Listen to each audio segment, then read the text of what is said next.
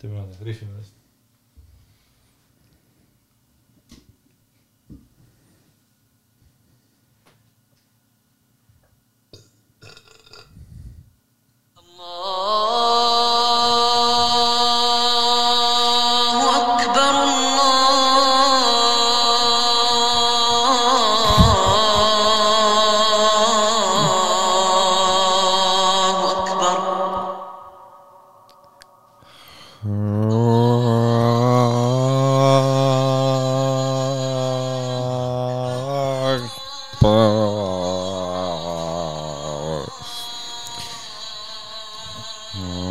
sa oled seitseteist ja üksteist kuud ja eksinud.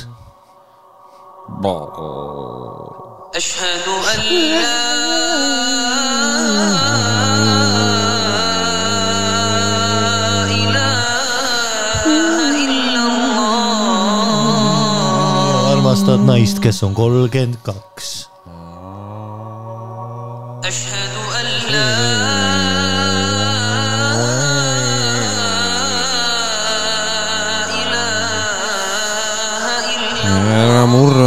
Murra noorte poiste südameid. Need lähevad väga kergelt katki. ära, ära murra noorte poiste südameid. aga tead, mis? ära tegelikult murra kellegi südant. tänases episoodis palvetame. oh, ja kuidas veel?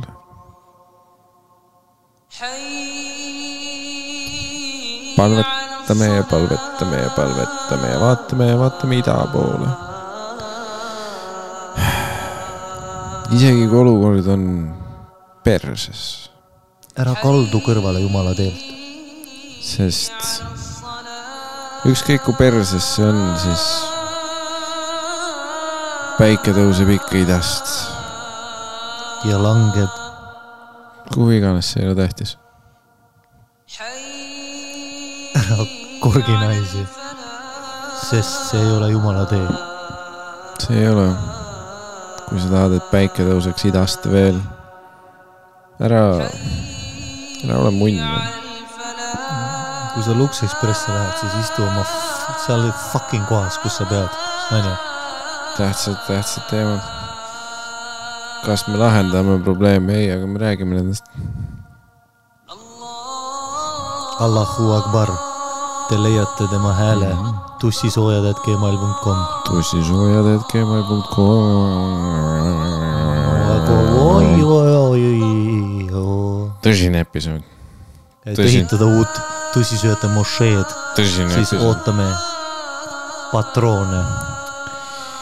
iga šekel on teretulnud. Patreon.com. Patreon. Patreon.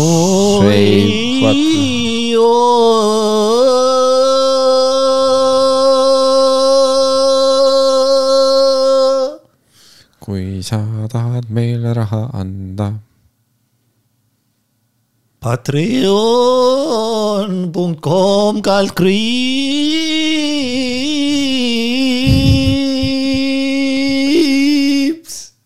tussisoojad.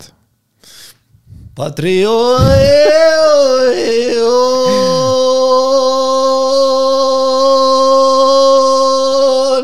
mu lemmik on see, et sa teed kehaga füüsiliselt kaasa nagu sa teed mingit maotantsu, nagu see mõjutaks seda. jaa, aga no sa annad mulle sellega.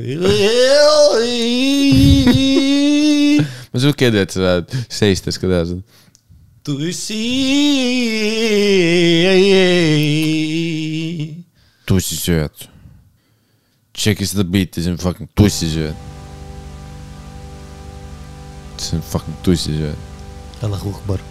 tead, mis on see fucking tussi? He's coming up, he's coming up, he's coming Check this shit right he's here. coming This up, is he's pussy, coming sir. up, Check this he's shit coming right up. This shit right here. there. Alright, this is the shit Allah's been talking about for years, baby. This shit right here, this shit, this shit tussisööjad. Alright, this shit, this is shit. Alright, here we go, tussi, baby. tussi, tussisööjad. One, you know, once in a lifetime Tuss. opportunity you got right here.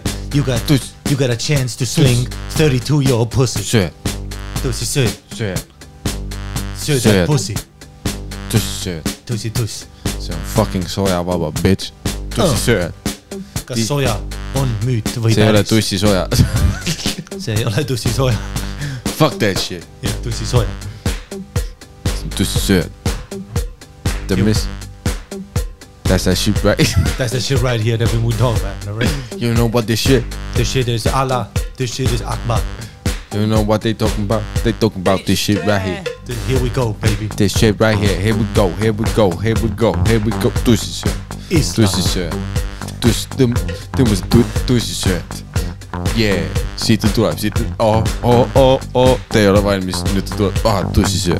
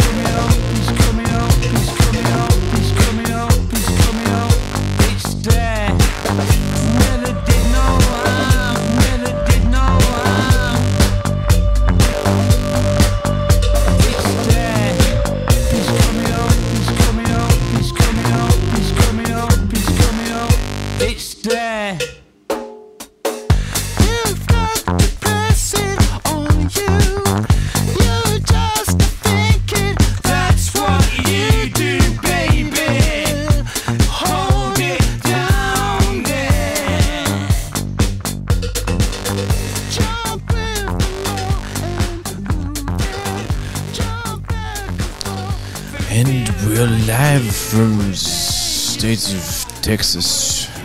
Miks, from. miks sa ei, sa oleks võinud võtta RP9-st neid kuradi hamburgerisi. um,. kas sa tead, et kahe hamba orgi peale kulub kaksteist, kaksteist, kaksteist puud? Mm, ei, sest see ei ole fakt.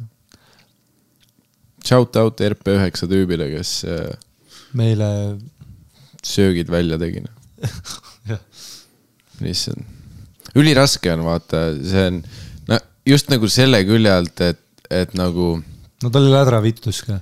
ta ei olnud lädravõitlus, ta oli alustanud esimese õllega. ah, noh, ta tahtis meiega koos lädravõitu, aga jah, selles suhtes meil on praegu see, kus me üritame ennast veits tagasi hoida. inimesed, kes Pärnu laivil teavad, et noh, me avastasime, et meil on alkoholiga probleem jah, ja noh, ja no tegelikult ongi vaat see, kui sul on peaaegu iga päev show, siis sul on justkui iga päev põhjus sellest mällu juua mm. -hmm. aga see hakkab noh, hullult kiiresti tund, tunda andma, ehk siis noh, asi, asi on pigem ju selles, et me üritame ennast noh, vahepeal noh, raske on, aga tagasi hoida. ütleme nii, et Pärnu laivi viimane tund viisteist oleks võinud mitte nagu juhtuda Mm. Ta hakkas nagu vaikselt- jah, täpselt, ma ka ei mäleta ja selles probleem ongi, et ta hakkas nagu mul on mingid äh, hägusad mälestused, ma kukkusin üks hetk jah, lava peal. jah, sa kukkusid tooliga Istudes. ümber, jah, tugitooliga ümber veel, mis on noh, mis on samas muljetavaldav, sest vi viskiklaas mu käes, tilkagi läinud maha. mitte tülkagi. Sa olid nagu Kevin kõik Hart need, ülejäänud tilgad läksid kurku mul. sa olid nagu Kevin Hart, kui ta rääkis, et, et mm. black people love chicken so much, et kui ta ükskord jäi auto alla, siis bucket of KFC mm., mitte ühtegi vingi ei läinud maha. Äh, aga jah, shout out RP9 tüübile, see lahe on näha, kui inimesed armastavad meid, aga lihtsalt jah, me oleme, me oleme ise, veider on nagu see, kui, kui noh, isegi siis, kui mingitel teistes äh, kontekstis keegi üritab sulle midagi välja teha. nagu see on nagu veider, ma ei, ma ei oska nagu neid kingitusi vastu võtta, seda on alati nagu raske teha kuidagi. nagu, et ma ei, noh, vaat kui keegi, las ma ostan teile joogid, vaat veits on see, et noh ja nagu mingis mõttes lahe, et sa tahad seda teha, aga samas mul on nagu raske vastu võtta, aga noh, samas jällegi mind ei ole väga raske veenda ka, vaat mm.. kui ma ütlen sulle ühe korra, et oi, ei, ei ole vaja ja siis sa ütled, et no tegelikult ma tahaks, siis ma, noh, no davai, teeme siis. nagu ma, ma olen, mind on väga lihtne ümber veenda. aga ka shout out RP9, mis me sõime, seakaela, päris hea oli. sa ei ole, mis, mis teema sul miks sulle bataadifriikad ei meeldi, liiga magusad või? magusad ja, ja, ja jah. pluss see, noh, ma kogu aeg mõtlen nendele kaloritele ja suhkrule. aa Ah, nojah, seda küll jah, ta ta ei ole puhas kartul, noh. jah, mul on see, et äh, et noh, vähemalt kartulil, kui ma söön mingisugune, ma võin süüa pool, vaata, mul on, ma olen täpselt see tüüp, et vaata, et kui ma tean, et asi on enam-vähem tervislik, siis ma võin süüa seda nii palju, et tegelikult see ei ole enam tervislik, kui palju ma söön, ma Mm. söön mingit noh, lihtsalt, Snickers näiteks no seal on backlid mm. -hmm. mm. -hmm. valku absoluutselt on no,. Sni-, Snickers on kõikidest nendest äh, šokolaadidest kõige, ei no isegi tupla, vaatame siin kohe järgi, siin on emulgaatoreid. ei no tupla ei ole isegi šokolaad, see on ju lihtsalt puhas kakao mägedest. see on ju kõige puhtam kakao, mis üldse on. selles suhtes tupla, tead, kuidas sa ära tunned, et tupla on kõige tervislikum äh, maius või mm? -hmm. sest äh, hammastel hakkab valus, sest see on nii nätske. ja, ja noh, su lõuaga teed tööd, ega mm., ega meil niisama need chiseled lõuad ei ole. Need on tulnud tupla söömisest. vaatame kohe üle, no nii, ahah, ahah, ahah, nii, mis siin on, rasva, milleks on rasva vaja, eluks, ahah, sool, me jõudsime, noh, kui sul soola ei ole, siis su keha, keha on perses. jah, maidasuklaa kolmkümmend viis protsenti. miks see on, seal on teised keelad ka, jaa, aga mul on see katki. mandeli ja viis protsenti, mandeli sina oled katki. viis protsenti, mandlid on, tuplas on mandlid või? jah, viis protsenti. kakao nougat täudel ju. ma olen, ma olen mandlite vastu allergiline. oled või? no kui, mis sa arvad, kui me oleme kuradi iga episood tuplat söönud kahekesi sa, saagi aastaid paista, sa oled ise paistes. perses. vaata, eestlasena on see, et kui keegi sulle välja teeb, siis sul on esimeseks on kohe see, või on see mehena? et mida sa tahad. Peaks, äh, ma ei taha sulle võlgu jääda, vaata jaa. vaata, kui sa teed mulle, sa oled võõras tüüp, kes teeb mulle välja, siis on tean, et siin on mingisugune noh, lepingu teine külg, kus on mm -hmm. nüüd on see, et järgmine kord, kui ma sind näen, sa pead keppima. no see on mingi, ma ei tea, no sa pead, ma pean sinuga juttu jaa, rääkima. ei no see on sama, vaata, mis, mis baarides on, onju. see on see, miks kõik mehed tahavad naistele jooke välja teha, sest me, me teame, see on reegel. kui sa võtad kelleltki midagi vastu, sa pead keppima ja see on noh, põhjus, miks mina ei noh, üritan vähem vastu võtta asju. sest ma Ja ei jõua, ma ei jõua ma ei jõua. sa oled suhtes, seda küll jah. jah, nahku ma, jah, nahku ma välja teen kellelegi. jaa. Iga kord, kui ma ütlen sulle sinu kord vastu, sa ütled mulle, ma olen suhtes, ma mingi okei okay.. ah, no oo, nüüd sa hakkad jah. ma tõmban kohe siit laua pealt kõik välja tehtud asjad tagasi. mm. -hmm. kuigi tupla oli tegelikult sinu oma. aga kõik eelmised korrad. aga kus sinu tupla üldse on? minu tupla on siin minu juures kas, sul oli Maxi või King või? mul oli väike, sul on king. miks sa mulle nii palju andsid? Sa oleks võinud endale võtta. mina ei tea, ma, mul, mul on see keskmine ja ma isegi Ja sellest sain pool enam neid väikseid ei olegi, nüüd ongi ainult Maxi ja King. mm. -hmm. sa ei ole ju väikest näinud aastaid no.. see on sama, mis krõpsupakkidega. Mm -hmm. no küll jah, enam sa ei näe neid väikseid mm., vaata leisi. tanklas, tanklas ja R-kioskites saad väikseid osta mingi viie euroga. Aga vot siis nad teevad ka selle, siis nad teevad ka selle diili, et eh, noh, mingi a la R-kioskid ja tsirklid, vaat seal on ka täpselt see diil, et eh, väike pakk on eh, kaks euri ja siis poolekilone on kaks euri ja viis senti, onju. ja siis sa mõtled, et noh, kilo hinda vaadates nüüd siis yeah.. vaata Estrellal on ka see, on see või no kõik krõpsudel on see party pack on ju. olgem ausad, there is no party nagu sa, sa ei. Üks kõige traagilisemaid on vot need äh, tahveli hearts'id. Neid, seda ei ole väikest pakki. tahveli need südamekujulised, ja sa ei tea. Sa olid terve suvetuur, kui Heilik ostis neid, sa olid esimesena selle paki juures, ütlesid, ei. need on mu lemmikud ja siis sa kõndisid minema selle pakiga. ei, ma sõin neid, aga noh, ma ei olnud nagu maitsnud seda maitset varem. see oli esimene kord, kui ma need, need on need tahveli südamed, hearts. ja, ja, ja okei, okei, ongi harts Südamed, siis jaa, kurat, need olid hearts. head, mul nüüd tuli meelde suve. ja neid on poes ainult see gigapakk.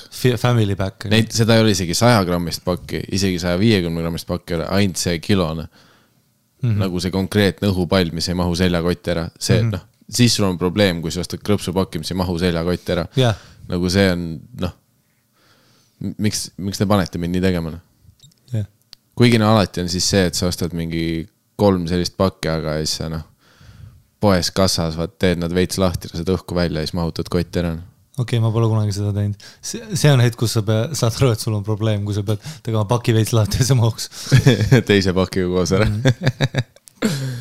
mingil äh,, mingil Austraalia koomikul sellise one-liner oli, noh, ma täpselt seda nalja ei mäleta, aga premiss oli see, et, et vaata, Everybody will et, et äh,, et need, vaata, kui te teate, sa teed krõpsupaki lahti ja sa saad teada, et selle enamus õhk on ju, ja seal on lõpus, siis seesama tüüp võiks äh, et, et seesama tüüp, kes teeb nii, vaata krõpsupakkidele on ju, et ta paneb õhku nii palju sisse äh,, oleks nagu elu oleks aus, kui, kui tema paneb nagu autoga matsu, siis tema airbag on täis krõpse. vaata, et kõne no, õhku ei ole, onju. mm.. see on päris hea. jaa, see on naljakas bitt, no ta oli mm.. aga noh, selles suhtes noh, nali naljaks, aga noh, tegelikult see on tõsine teema. no õhku täis, noh ei no nad peavad olema, mm -hmm. krõpsud lähevad katki muidu. aa, jaa, ma ei mõelnudki Jesus Christ, noh. ära hakka nüüd. inimesed üldse ei mõtle krõpsude peale. Me ainult tarbime, me ei mõtle läbi, noh, miks noh, seda õhku on vaja, noh, see õhk ongi õhupadi jaa, aga seal natuke. liiga palju õhku ei ole no seda niikuinii, mm -hmm. aga noh, samas kui sa neid gigapakke ostaks, need on päriselt täis, täiesti, siis oleks väga rets ju noh. jah, kui ma üks päev oli poes, noh, peaaegu oleks mind tillist tõmmatud, noh, aga vot ma olen teadlik vend, vaata, ma skännin asju. okei okay,, mis sa Vaatasin-, seda küll, ühte asja, mida ma pean ütlema sinu kohta, on see, et sina skännid ikka väga palju. sinuga poes käik on ikka see, kus sa sa vaatad ki-, ennem sinuga kohtumist ma ei olnud kunagi mõelnud, et ma hakkan kilohindu asjadel vaatama. sa ei teadnud, et asjadel on kilohind ma vaatan isegi? hinda ja ma vaatan asja, that's it, Mm. on ju, that's it. ei, mul on ülitihti olnud seda, et sa Ja sa vaatad oled- ühte asja, et keegi ütleb, see on odavam, aga siis ma vaatan kõrvalt, vaat. ja, ja, ei sa oled see vend, kes hakkab vaatama ja mingi lugema ja. jah, selles suhtes see üks kilone riisipakk tuleb küll praegu odavam, aga vaata seda viiekilost. ja ma alguses arvasin, et sa oled nagu autist, et iga kord, kui sa hindasid, vaatasid, sa nagu kallutasid sisse, ma olin nagu, tere, sa ei näe seda suurt numbrit või? ma ei saanud aru, et sa vaatad seal mingeid väikseid numbreid alla.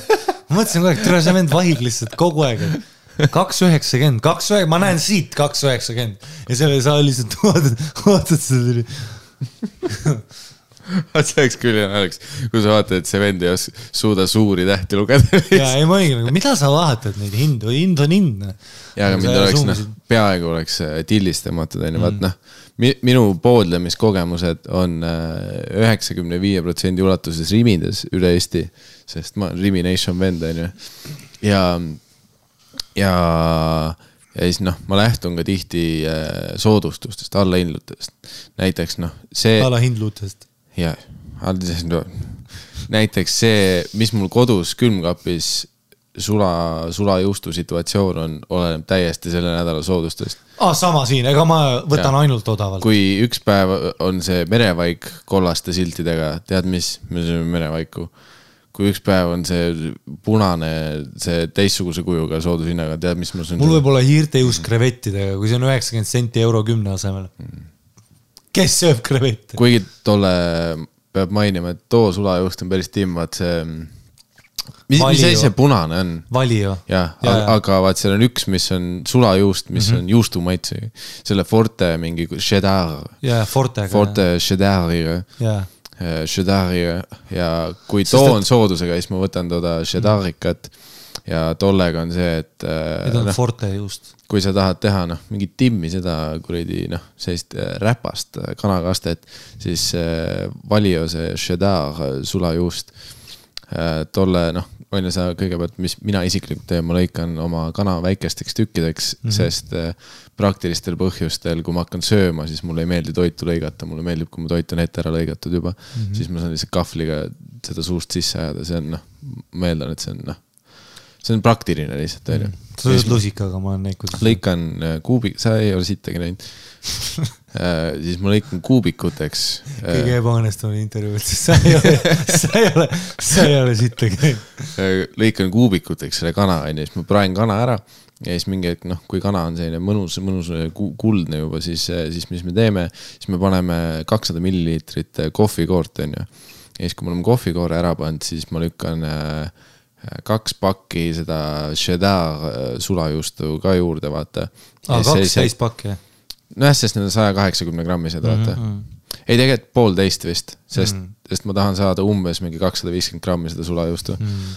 ja siis noh, poolteist seda lõikan ja siis noh, sellise keskmise sa oled üks Edward Gramm käsi küll ikka, sa räägid alati grammidest ja keskmise, keskmise kuumuse juures vaat siis noh, sul on seal need kanakuubikud, kohvikoor äh,, valio cheddar mm., sulajuust onju. ja siis noh, keskmise kuumuse juures nagu segad seda nii kaua, kuni see sulajuust nagu läheb kohvikoorega üheks ja see on kõik kaste onju. ja siis seda noh, riisile peale panna natuke noh, see on selline noh, laupäevane väike, väike noh, selline pai iseendale see on kõige mehelikum kanaretsept, mida ma kuulnud olen, see, et sa võtad lihtsalt kana, kohvikoor, juust, mix it, let's go. ei mingit nulli, mingi noh, lõikame mingi tšillipipar, paneme basiiliku, teeme karrikastet. no see, vaat noh, siis sa lähed crazy'ks juba. sest point on see, et sa tahad seda cheddar'i maitset. selles suhtes jah, kui noh, eks ma noh, vahepeal ma nagu sunnin ennast ka mingi rohelist sööma, vaata. mis, mis on noh, teine minu äh, standard on see, mis, mis on. äh, ma pole kunagi elus kohanud kedagi, kes vihkab rohkem vegan toitu kui sina. sa oled reaalselt noh, sa vihkad isegi, ma isegi ei vihka vegan toitu nii palju, selles suhtes ma sõin mingi vegan äh, wrap'e, mis olid täiesti timm või noh, kikerhernes on ju ja muud asjad. kui kikerhernega on see, et kikerhernes on ju norm valguallikas, aga kõhule üliraske nagu. Nagu ahjus äh, kuumtöödeldud kikerhernet, nagu sul on noh, normaalne kuradi noh, möll on kõhus ikka peale seda noh mm -hmm.. see, nojah, vaata igast toad, vaata, see toalised on äh, noh, kuigi ta on norm taimne valk, siis see on ikkagi, ta on raske seedida, vaata. sa sõid just seakaela ja bataadifriikaid. seda küll jah, ma olen loom, aga jah, ma noh, üks on see klassikaline, vaata noh, Kaisa Abneri retsept. ma ku- kunagi kuskilt blogist leidsin. Kaisa Abner, mingi fitness pühv, ütles, et kiire, kiire mingi kanapaja äh, värk oli. no põhimõtteliselt ostad äh, kuradi tomatikastet, kana kuradi, lükkad kõik pannile, külmutatud juurviljad, mingi šampinjone juurde, segad kokku. suur selline vokisegu põhimõtteliselt, Mm. See on see kontekst Miikeli kokaminutid. mulle meeldib mm. -hmm. ennem kuradi Cheddari tuli, ma tahan kogu kogu kakssada viiskümmend, praegu oli ei no köögiviljad paned pannile vokk. tomatikaste, mis tomatikaste? To, toda ma isegi ei tea, mis iganes Rimis hea hinnaga on, see Mhm. väike kuradi kandiline pakk, vaata noh, mingi noh, mis ta on, mingi kolmsada, nelisada, mis on milliliitrites äkki siis või? ei seda küll, et mul on täpselt samamoodi on see, et kui mul on mingi retsepti idee plaanis, siis mind on ülikerge deviate ida hinnaga, vaata mm. -hmm. et kui mul on nagu plaanis on, et aa, et ma võtan selle Felixi, selle Bolognese kaste, et teha mm -hmm. pastat, onju. Aga kui kõrval on mingisugune noh, vaata mingi uhkema, vaata kui mingi uhke nimi ja mingi äh,. mingi tomat basiilikuga vaata. ja, ja, ja basiiliku Toskana. ma isegi ei tunne seda basiiliku maitset tõenäoliselt seal, mul on kindlalt, sest, sest mu keel on tundetu nagu, mulle ei meeldi maitsed see on kõik sama. ja aga ma olen ülipalju niimoodi tegelikult oma nagu neid kokkamisi persega keeranud, et just mm. see, et sa näed seda odavamat hind- või näed mingit soodukat mm.. ja siis mõtled proovida, tegelikult see on mingi noh, aga ma olin üks päev ja Rimis eh, noh, tegin seda klassikalist, kus sa teed munakarpe lahti, et eh, veenduda selles, et sa ühe katkise munaga ei saa no peab onju. tegema. ja siis äh, isegi noh, ma ei mäleta, mida ma võtsin ja siis oli, kõrval oli see mingi Rimi töötaja, täitis riiuleid ja siis ütles mulle kõrval, et aa, et noh, siin nagu kõrval kuskil hunnikus on mingid odavamad, vaata, aga need olid vaat selle plastikust, vaata. ja, ja mulle meeldib see noh, papp, jah, too, ma usaldan muna, mis on tolles pakendis, siis kui Jah. see on plastikus juba, mul on veits kahtlane tunne plastikuga on see, et sa pead krrrk selle lahti murdma, et näha, kas. ja, ja siis ei lähe kokku enam ja, ja siis see on läbi. see ei lähe kunagi kokku enam. see on nagu plastik munakarp on nagu kondoom põhimõtteliselt, sa ei saa taaskasutada seda. jah, samas noh, ja siis ma ütlesin talle, et ei, ei, mul on väga kindel muna, mida ma osta tahan, kuigi noh, huvi on. Hinnas jälle. Pole aimugi. sest jah, ma tahaks olla see vend, kes ostab neid ökomune, vaata. Vabakasutus, no aga, aga kui selle karbi hind on viis euri, siis see päev Eestis ei ole nii ei ole, need on tegelikult mingi kaks kakskümmend, võib-olla kaks euri, aga noh. aga beebi, kui mul on mingi kuradi peremunad siin, üks kakskümmend beebi, selles suhtes noh. Ei seda küll, kui ma näen ikka üheksakümmend senti mingi Selveri mula, mis aegusid eile. paistab, et täna söön kümme mula. paistab, et täna täna tuleb suurem omlett, täna tuleb kümne mula. kõik korraga, need on karbis juba katki kui ma. Austraalias veel oma kuradi noh, eriti rott olin, vaata, et noh, backpacker elustiil ja pidin ikka Eesti brändi kõrgel hoidma, kus ma ikka varastasin toidupoodidest asju ja skämmisin onju. siis seal oli free range eegid olid sihuke üheksa dollarit äh, karp on ju noh, kümme muna mm. -hmm. ja need kuradi noh, mingi Hitleri munad, need oli kaheksakümmend senti onju, mis on mingi pekstud piinatud ja perse kepitud onju. Need munad. ja need, need, kes kasvavad mingi noh, noh, kümme kala on topitud kuskile sahtlisse lihtsalt. ja täpselt, no ja need ei ole siis noh eluski., süstitakse mingi mäkki sisse neile või ma, ma ei tea, kuidas neid kanu Jaa, kasvatatakse. see, see on brutaalne, nagu sa ei, noh, see noh, me oleme kõik neid videosid näinud ja üritanud enda peast kustutada neid, need on kuskil sügaval alla surutud sopis. see on ka üks asi, et kui inimesed ütlevad, et aa, sa ostad, et, et kui nad ütlevad, et aa, sa ostad äh,, sa ostad, sa ostad seahakkleja, oled sa näinud, kuidas neid sigu, ei, ma ei ole ja ma ei taha. Ma tean, usu mind, ma tean, kõik see lihalett on puhas terrorism nagu mm, -hmm. kui karma on olemas, mingi loomade karma, me oleme niikuinii putsis, ma olen söönud ära küüditatud kanu, ma olen söönud kõike ära, onju, ma olen nagu. holokausti kanu, ei noh, ma olen holokaust, ma olen reaalselt noh, kuradi noh, Hitlerit olen, ma olen, ma olen, ma olen nats. onju, kui me mõtleme, et kui on selline asi olemas nagu. Ja, ja need inimesed, kes on mingi saadavad videosid, aga oled sa näinud, kus lehmad keerlevad seal mingi kuradi surmaringis ja siis topitakse neile mingi noh, ora näkku ja nad mingi veritsevad, ei, ma ei, ma ei ole, ma ei taha. ma tean, et nad on olemas. aga ah,, ja siis Austraalias see munade skämm, Shene õpetas väga hästi jälle triki, et teed karbi ju lahti, siis ükshaaval tõstad free range eegid, vaata sinna sellesse karpi, kus on äh, siis kuradi Hitleri munad onju ja lähed kassasse, noh, ma olen odav tudeng, aidake mind onju. aga tegelikult sul on free range munad, vaata ja jolk on jube kollane.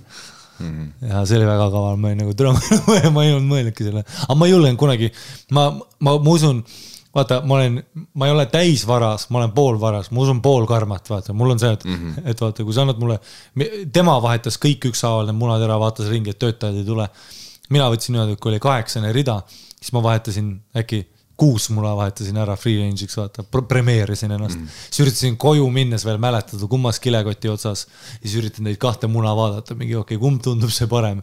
aga jolkis said aru, noh, sellest munakollasest saad alati aru yeah. et see free range'i oma oli alati kuidagi sihuke tumedam nagu kollane, sihuke oranž Mhm. peaaegu. ja siis see kuidagi Hitleri muna oli alati selline kollakam, et ma niimoodi pool varastan Mhm. Lennujaamadest ka, et kui, kui on näiteks nagu, ma, ma kunagi ei varasta, aga ütleme nii, kui sa paned mul noh, kui lennujaamas on vesi kolm ja ma saan aru, et lennujaamas meil on hinnad kõrgemad, ma saan aru, et te panete, toote mulle selle toote siia. ma saan aru, aga kui vesi on kolm euri, siis ära isegi arva, et ma ei võta nätsupakki tasku. on ju, ma teen ise selle turu tasakaalu ära, ma olen nagu sihuke Robin Hood. et noh, kui sa pane, ei, ei, pane kaks euri mm., võtad rikastelt ja annad endale. pane kaks euri, ma saan aru, sa tõid mulle otse lennujaama, mul kurk kuivab, teeme diili ära -hmm.. kolm viiskümmend Norra lennu, Oslo, ahaa, ma võtan jenki paki kaasa.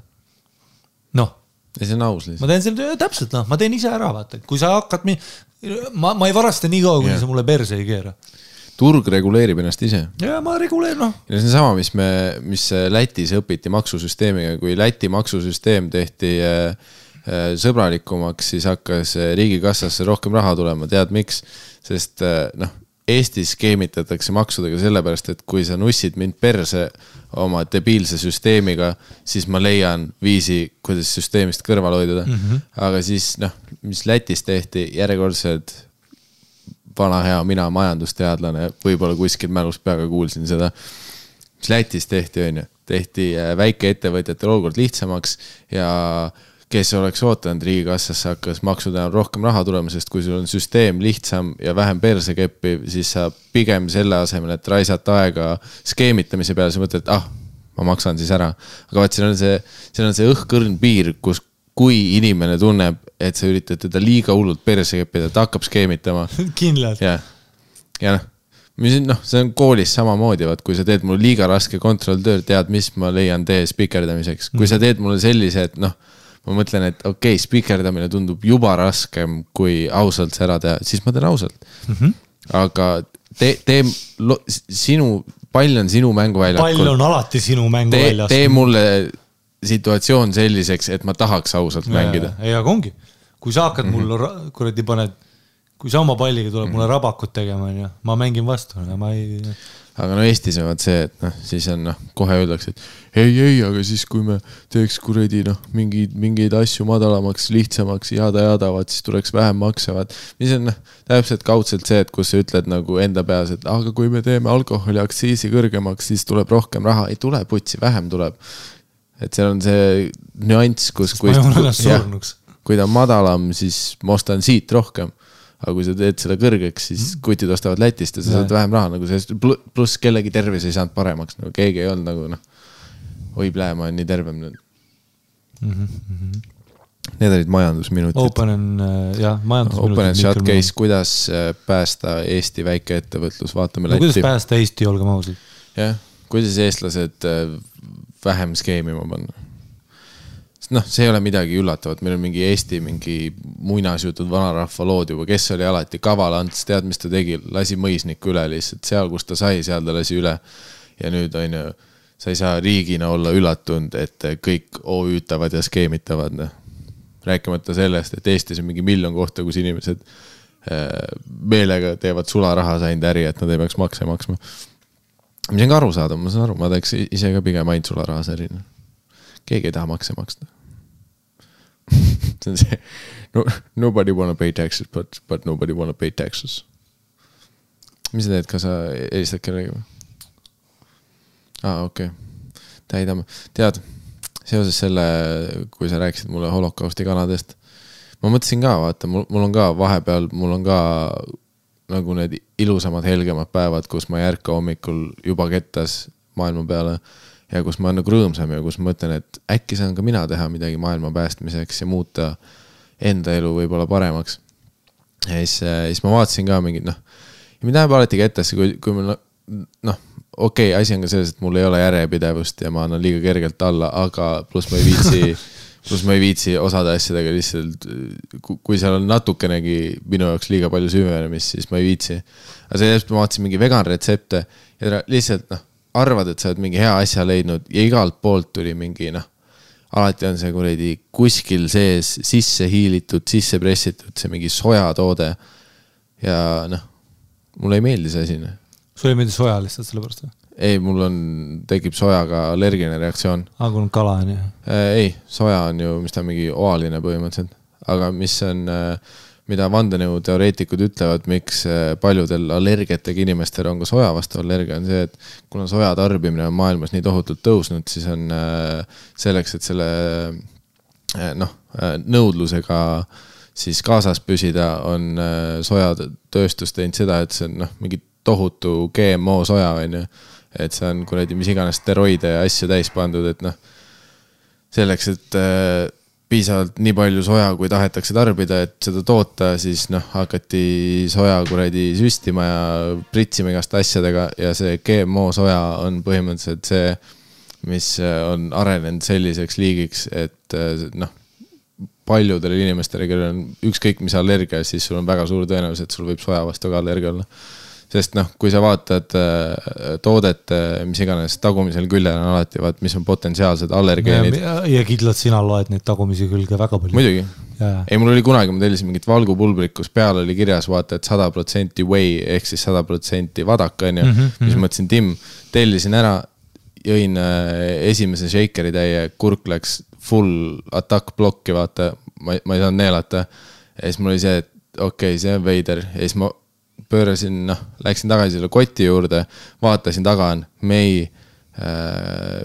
Ju. võib sisaldada soja ja siis ma vaatasin tegelikult, kuigi paki peal oli kirjas toote nimi sada protsenti whey, aga tead, kus konks on, see on toote nimi, mitte sisaldus ja taga oli see, et tegelikult on kuuskümmend protsenti mingi soja isolaat, nelikümmend protsenti vasak, vadaku isolaat jälle kepiti meema perse. ja ma tellisin viis kilo seda.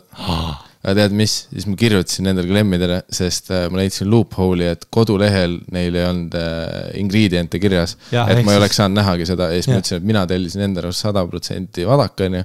oi, väga vihane meema meil. ja uh,, ja sa- samas ma kujutan ette ka, et seal, kes iganes see toidulisandite müügikoht oli, kui nad selle said, siis nad, mine putsi noh. jälle see, me oleme lihtsalt edasi müüa. selline vend, mina ei tootnud seda. jah, aga siis mul vahetati välja.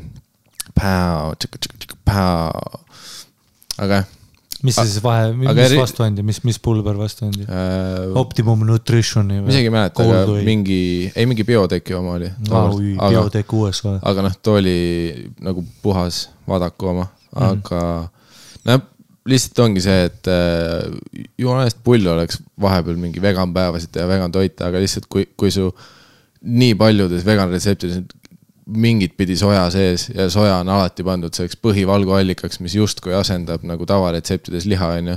sul on kõik noh, tofu, boom, soja, onju, mingid muud asjad, soja, soja, soja, igal pool on soja.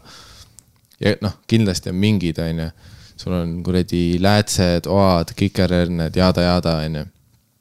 aga tegelikult vegan dieetidest on soja ikkagi noh, üli, ülisuur osa. mis on äh, minu vabandus, miks äh, ma mõrvan loomasid. miks sa sööd sõjakaela iga päev? see, kus ma olen, ühes retseptis oli soja, siis ma söön hommikuks steiki. tapan ise sigu ja ma isegi ei söö neid.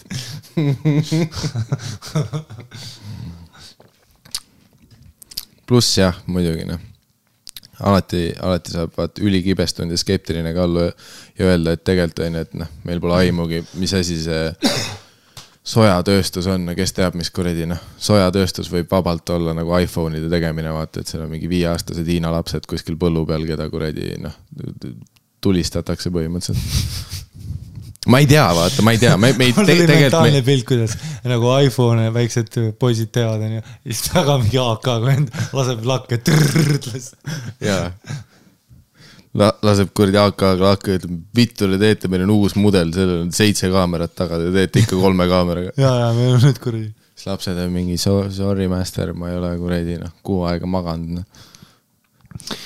mäletan, kui ma lugesin seda artiklit, et, et kui neid iPhone'i iga kord, kui seda uut mudelit tellitakse, siis nad üritavad neid osasid hullult salajas hoida, on ju, kuna sa osa järgi saad aru, milline see välja näeb, siis äh, töötajatele nende tehastes võetakse alati äh, telefonid ära. Jah, nojah, elu ka kindlalt on ju, võetakse nagu telefonid ära. Mm,. Äh, et enne kui nad tehases vahetust lähevad tegema ja siis keegi vist äh, läks uurima seda seda noh, mida ta alguses läks üldse uurima, on see, et, et miks on nende äh, tehastes nii suur see suitsiidiarv, et vaata isegi võrgud on pandud üles mm -hmm. seal tehastes on ju. aga noh, siis teiselt poolt, mille ta nagu esimesena avastas, on see, et ahah, tehases töötab mingi kaheksakümmend tuhat inimest et või noh, kaheksasada tuhat või mis iganes see maagiline kuradi arv oli mm, -hmm. siis lõpuks sa saad aru, et aa, noh, nii palju inim-, noh, niikuinii nad tapaksid ennast ära. Nad lihtsalt töötavad ühes firmas ja see firma on nii suur, et nad peavadki tegelema sellega, et inimesed hüppavad kuskile võrku kinni ennast, on ju. et, et pigem võrgud olid lihtsalt, et nagu kõnniteed puhtana hoida onju. ja, ja ei mul, jah. ja see on alati mingi sadistlik põhjus, vaat see ei ole tegelikult selleks, et No et, et meie töötajad Jah. elus oleks ja et neil hea oleks., mul oli kunagi, mul oli kunagi bitt, et, et kui palju, et mitu inimest peab ennast ära tapma, kuni see laibakoristaja ütleb, kuule, te peate, pange võrgud, see on te, te kliendikaardiga. anna s- et söögipausid neile. ja siis, siis mu bitt oli, et vaata, et, et nad saavad nagu neid boost'i kaarte, vaata, mida lööd augud läbi, siis saad ühe koristuse tasuta mm. Mhm. -hmm. ja siis oli, et saad vaata üheksa tüüpi tapab ära, saad võrgud tasuta. aga ah, igatahes see, see tüüp, kes läks kõike seda fenomeni uurima, seda nagu seda enesetapu värk, no lõpuks see läks, jõudis sinna, et noh, Aasia kultuuris kõik niikuinii tapavad ennast ära ja mida iganes, aga äh, mis ta avastas, oli see, et kõik inimesed, kes tšekkisid sinna tehasesse sisse, ei saanud isegi, nende palk on nii madal, et nad ei saa ise endale seda telefoni lubada jah. kõigil olid mingid üliodavad Huawei'd, no või mis iganes mm. -hmm. ja siis äh, mingi hetk seal vist üks branch umbes äh, premeeris nagu, et kui iPhone kaheksa tuli välja, premeeris selle 5C-ga, vaata need värvilised mingi laste mudelid, mis olid vahepeal mm. -hmm. mis on ka eriline fuck you, et sa ehitad mingisugust noh, kaheksa kaameraga telefoni ja sul on endal mingi mingi megapiksleid võtta. aga no kindlasti seal on ka juures see, et noh, mingi see absurdne kühvel, kus on äh, äh, tootmiskulu ja müügisumma on noh tä, täiesti noh, mingi korrelatsioonist väljas, vaata. Et sul noh, noh, see kõik see bränding, noh, asi on brändingus põhiliselt nagu, on ju, et noh. et noh, samamoodi nagu sa tossu ostad, see materjal mm, -hmm. ehitus ja isegi transport mm -hmm. on vist dollar kaheksakümmend per mingi, kuskil ma lugesin ka, noh, see, see on see, vaat see, sellest tuli see Phil Knight oli see tüüp vist on ju, kes aa, Nike'i tegi mm. -hmm. tema oli see esimene tüüp, kes siis nagu nii-öelda avastas selle, et aa, et äh, mitte ei avastanud, vaid tema nagu sai aru sellest, et ahah, et, et sa saad toota massiivselt kuskil teisel turul neid tosse, aga sa teed nad lahedaks kuskil läänes. noh, midagi sellist. ja siis seal oli ka mingi dollar kaheksakümmend vist maksis mm, -hmm. kõik kokku kuni sinu käeni on see dollar kaheksakümmend, aga see pood, see logo, see swoosh ja see, et seda kannavad mingid kuulsad inimesed, kes saavad tasuta neid mm. see äge pood, kus käib mingi äge tehno ülivaljult on ju, kui sa ostad mm neid. see riidepuu, mis on üliäge ja. see on see, kuidas, kuidas inimesed rikkaks saavad. jah, noh, kui, bränding. kui, kui sa küsid, kuidas inimesed rikkaks saavad, see, et sa põhjendatud hindad asju üle ja koorid teisi, noh, no lased üle, noh. aga no, noh, mitte üle lased, aga noh, et see, et see noh, Business, noh. see on nagu see, et nagu UNESCO-s oli vist see, et, et kui sa annetasid UNESCO nendele, siis äh, keegi vist murdis need numbrid nagu maha breakdown'is, ma tahtsin tõlkida eesti keelde mm, -hmm. ma ei tea, kas see isegi väljendub, murdis maha numbrid, okei okay,, kõva, aga whatever on ju, murdis maha. ma olin sinuga jumala kaasas, ma ei pannud isegi tähele, et sa tegid seda. ja, ja, ja siis oli ka see, et, et äh, kui sa, et mis see oli siis sinu dollarist läks kaks senti lõpptoodangusse mm.. kõik muu on admi- administratsioon, see veebileht, see annetusboks, see transport, see tüüp, kes noh, sinuni sai selle kampaania, see, kes sul tänaval vaata seda kuradi allkirja kogub, on ju, või noh, kõik see, selle tüübi auto, kes UNESCO-ga sõidab, see tüüp, kes logo disainis, see kuradi kontori elekter, siis sellel telefon või see te- telefonikõned on ju need arved, et helistada ülesse.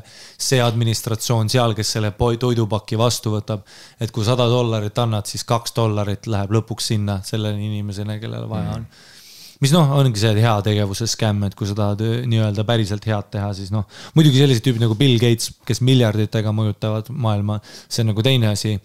aga ütleme nii, kui sa tahad päris heategevust teha, siis osta ühe otsa pilet Aafrikasse ja mine kuradi noh, pane veits telli, telliseid üles, ehita mingi veetoru kuskile mm. ja tule tagasi ja sa, ma ei tea, karmapunktid, noh, selle sea söömise eest on sul vist tasa, ma arvan.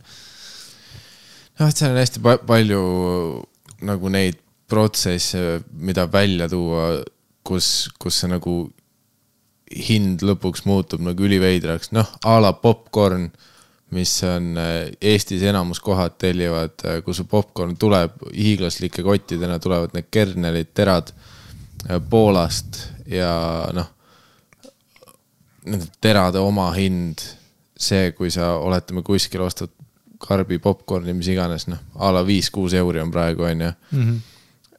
Omahind äh, teradel on mingi kakskümmend, kolmkümmend senti või. no selles suhtes noh, ma, ma. isegi vähem, prolli. jah, need, need ei ole See jällegi täp, täpsed. Jaa. täpsed numbrid, aga siin on noh.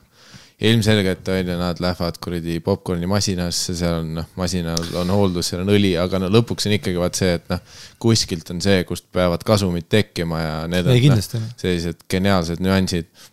aga see on kuidagi eriti selline nagu selline saatanlik elureaalsus, kus sa ehitad telefone, mis lähevad riiki, kus sina ei ela mm. -hmm. ja inimestele, keda ja sina ei tea ehitad ka asju, mida sa ise ei saa lubada. mitte ja mitte isegi lubada, vaid noh mm., need ei tule väljagi sinu riigis, noh. Hiinas ei tule väljagi see mudel, on ju.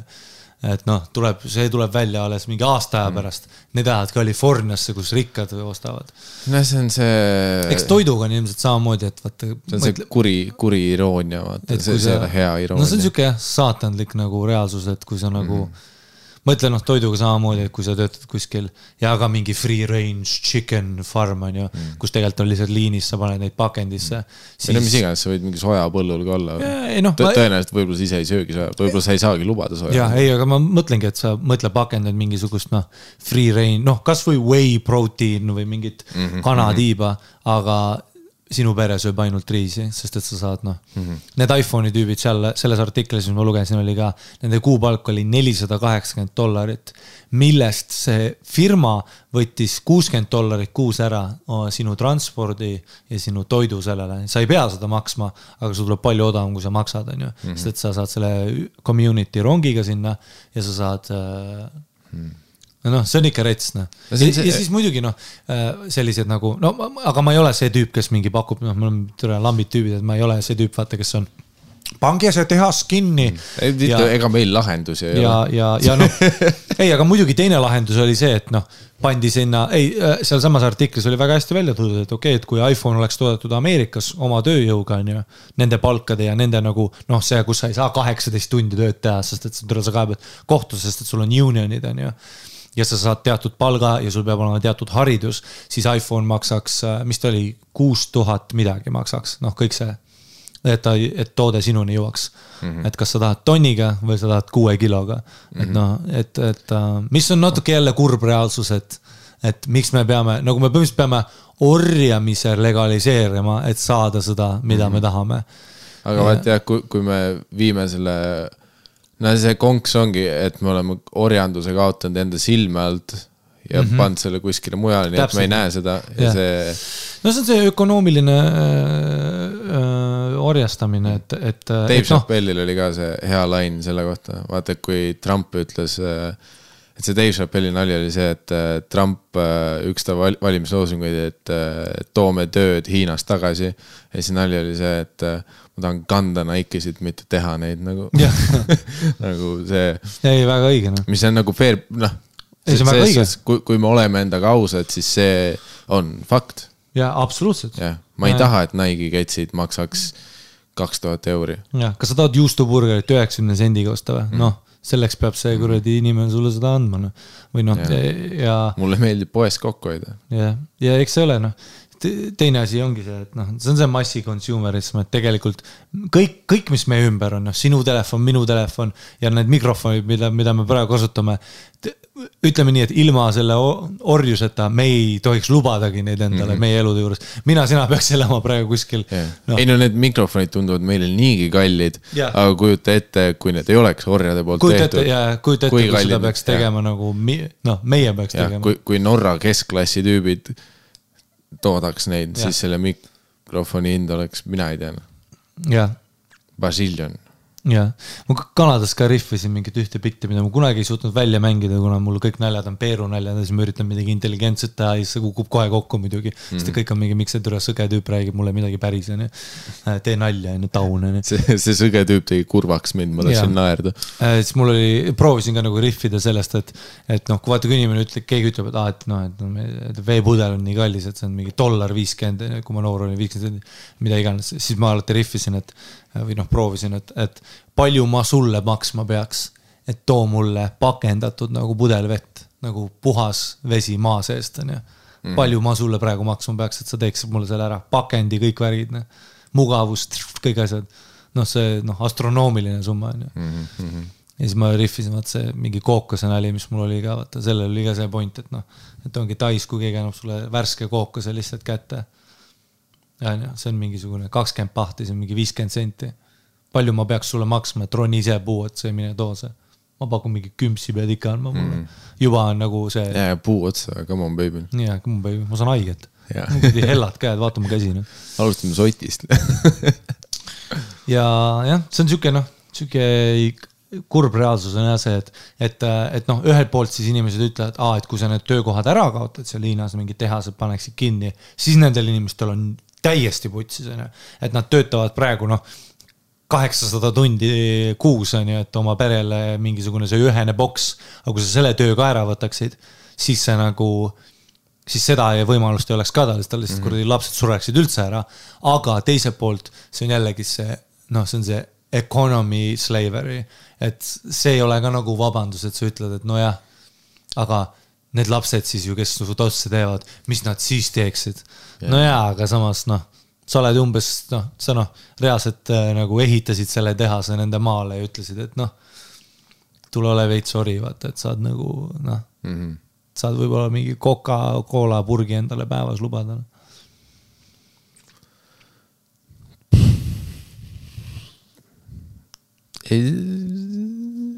Aga ongi, ei, aga noh, mina ja sina, me ei tee sittagi me, mina ja sina teeme oma tööd, me, täna oli Genialistide klubis show, Fern äh, tegi tundi, meie soojendasime, kas publik oli soe, kui ta lavale läks?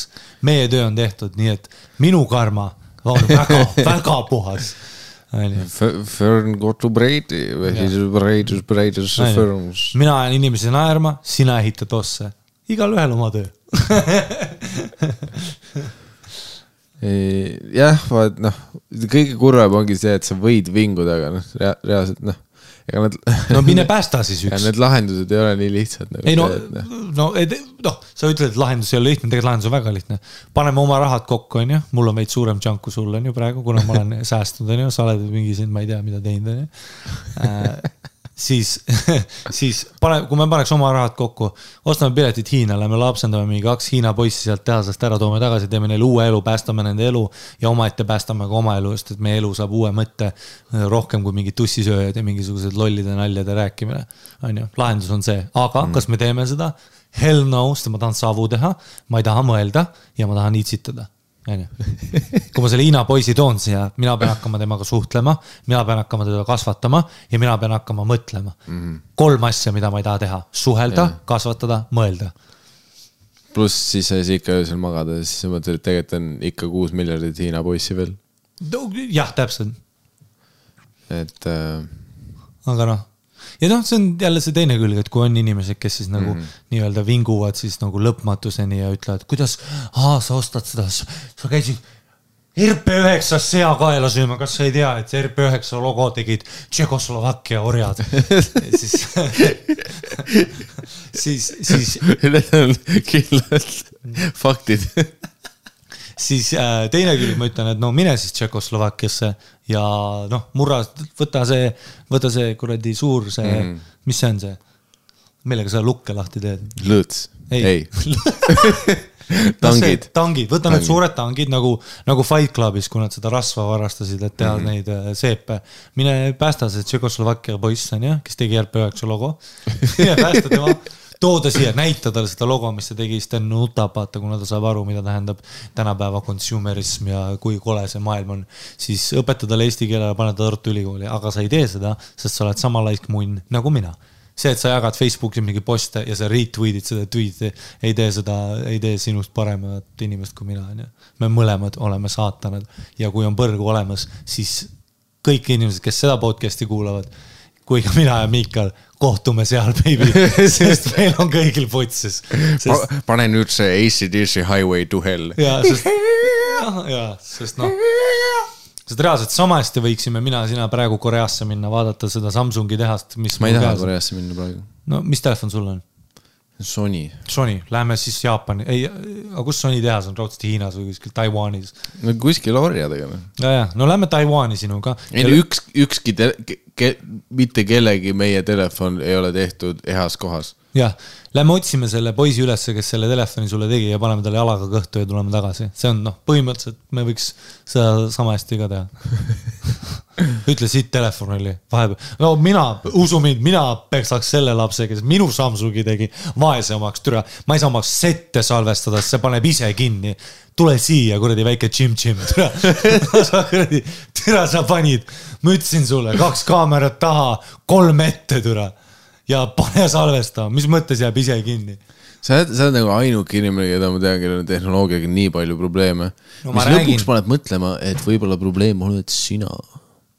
ei, probleem on alati, probleem on ühiskond. see on see Rat Kingi vastus oleks sellele, ühiskond on mind teinud selliseks ja, ja, ähm,. seda küll, lihtsam, lihtsam õnn ja õndsus peitub selles, kui ma ei mõtle. ja ignorance is bliss, nagu nad ütlevad. on muideks, ei, kindlasti on absoluutselt. ülihea on. jah, aga sellel on ka oma nagu selline. minu kõige õnnelikumad päevad on need, kus ma üldse ei mõtle. kindlalt. kus ma lihtsalt paldiskis tõstan oma kive ja, ja, kus ma ei taha isegi mõelda, mm. -hmm. see on, see on see kurjuse juur, on mõtlemine, kindlalt on, võib-olla isegi ruutjuur. jah. vaata iga filmi algust, kohe kui tüüp hakkab mõtlema, elu läheb täiesti mm. -hmm. Liam Neeson, tütar rööviti ära, pead järgi siis minema või? pead või? kuigi samas vaat see jällegi vaat teise külje alt see, kui ta läks tütrele järgi, vaat siis ta sai korraks nagu mõtlemise välja lülitada võib-olla ja siis tõesti. noh, sellele ühele asjale keskenduda. Mm -hmm.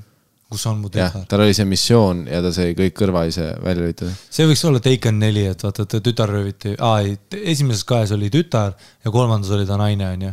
hundid, aa ei, ei, no hundid. hunte ei ole veel röövitud. see The Grey. aga neljas võiks olla see, kus ta tegelikult ise call'is neid hitte kogu aeg, vaata. kõige, kõige veidram combo breaker, keegi röövis Liam Neesoni hundid, kõik on mingi, mis I will asja. find you and I will get my wolves back. Give me my wolves. Give me my wolves back. I have a very specific I don't of- know who you are, but au. I hundid have a very uluvad nii. specific set of au. Indrek Ventman saaks kindlalt hundid uluvad nii sinna soundtrack'i müüa. aa jaa. hundid uluvad nii. üks kõige geniaalsemaid Eesti popmuusika refrääne, hundid uluvad nii. uhu, uhu, uvu, uvu, uhu. lihtsalt järjekordselt noh, kuida-, kuidas sa jõudsid selleni? et sa, et su refrään on hundid uluvad kusjuures mul tuli naljaga, mul tuli paar päeva tagasi ma mõtlesin ka Takenile ja mul tuli meelde see tseen, mäletad, kui ta jõudis sinna mingi hoorade majja, kus ta otsis oma tütart, siis ta vaatas kõigi nende naiste nägusid ei leidnud oma tütart ja ta jättis nad lihtsalt sinna puuri ja läks minema. vaata, kui naljakas, see on ka selline omaette nagu näide ühiskonnast on see, et aa, et meil kõigil on oma probleemid. Ja siis kuidas ta leiab, ta noh, see on minu tütar, keda ma otsin. türa, te olete mingid hoorad, türa mingi putsi. ei no sest päeva lõpus tegelikult see film on ikkagi John Wick on ju, kus kõik üritavad sind tappa noh. jah see on see, mis tegelikult toimub. Me kõik tunneme iga hommik üles ärgates, et meie oleme John Wickis ja kõik tahavad meid tappa mm.. ja siis noh, päeva lõpuks sa oled räsitud, sa lonkad ja sul on kaks machetet ja seitse uusit. ma, ma ei ole nii hullult suvenenud, suvenenud nendesse filmidesse. ma mäletan, kui ma olin äh, noor noor äh,. poiss. ma käisin äh, Vancouveris, käisin mingis, jalutasin ringi ja siis ühes pargis oli äh, siis selline noh, LGBT community mingi kontsert onju. kõigil olid lipud, kõik olid õnnelikud mm., istusin maha, kuulasin veits mussi. tead, mida sa ei näinud? noh, Pärnu vanainimesi. no ma ei näinud Hellet seal. see on ju huvitav, vaata. vaat see jälle tõestab seda, et Kanada pensionäridel on pension nii hea, et nad, neil on muid asju. jah, selles võib, võib-olla Eesti pensionärid on nii kurjad ja rassistlikud ja, ja, ja homofoobsed, sest nende pension on madal no ja pluss need on terve elu perse kepitud reaalselt mm. noh. -hmm. kuigi ma sügavalt kahtleks, et kui Helle Kullerkupu pension tõuseks, siis ta nagu korraga oleks mingi, et kutid ei, tegelikult pange hullu. no samas, kui sa ei pea käima keskturul porgandit ostmas, et see on ainus viis Mhm. süüa saada, siis võib-olla sa oleksid veits vähem vihane. Kes teab, me ei saa kunagi teadma seda. me ei saa kunagi teada seda. selles suhtes Eesti, Eesti, Eesti pensionärid on nagu need Samsungi tehase Hiina poisid nagu selles suhtes. olukord on nagu ta on. sure ära ja liigume edasi. mäletad seda, et Eestis ei panda võrke välja isegi. jah, oi, me kuradi noh.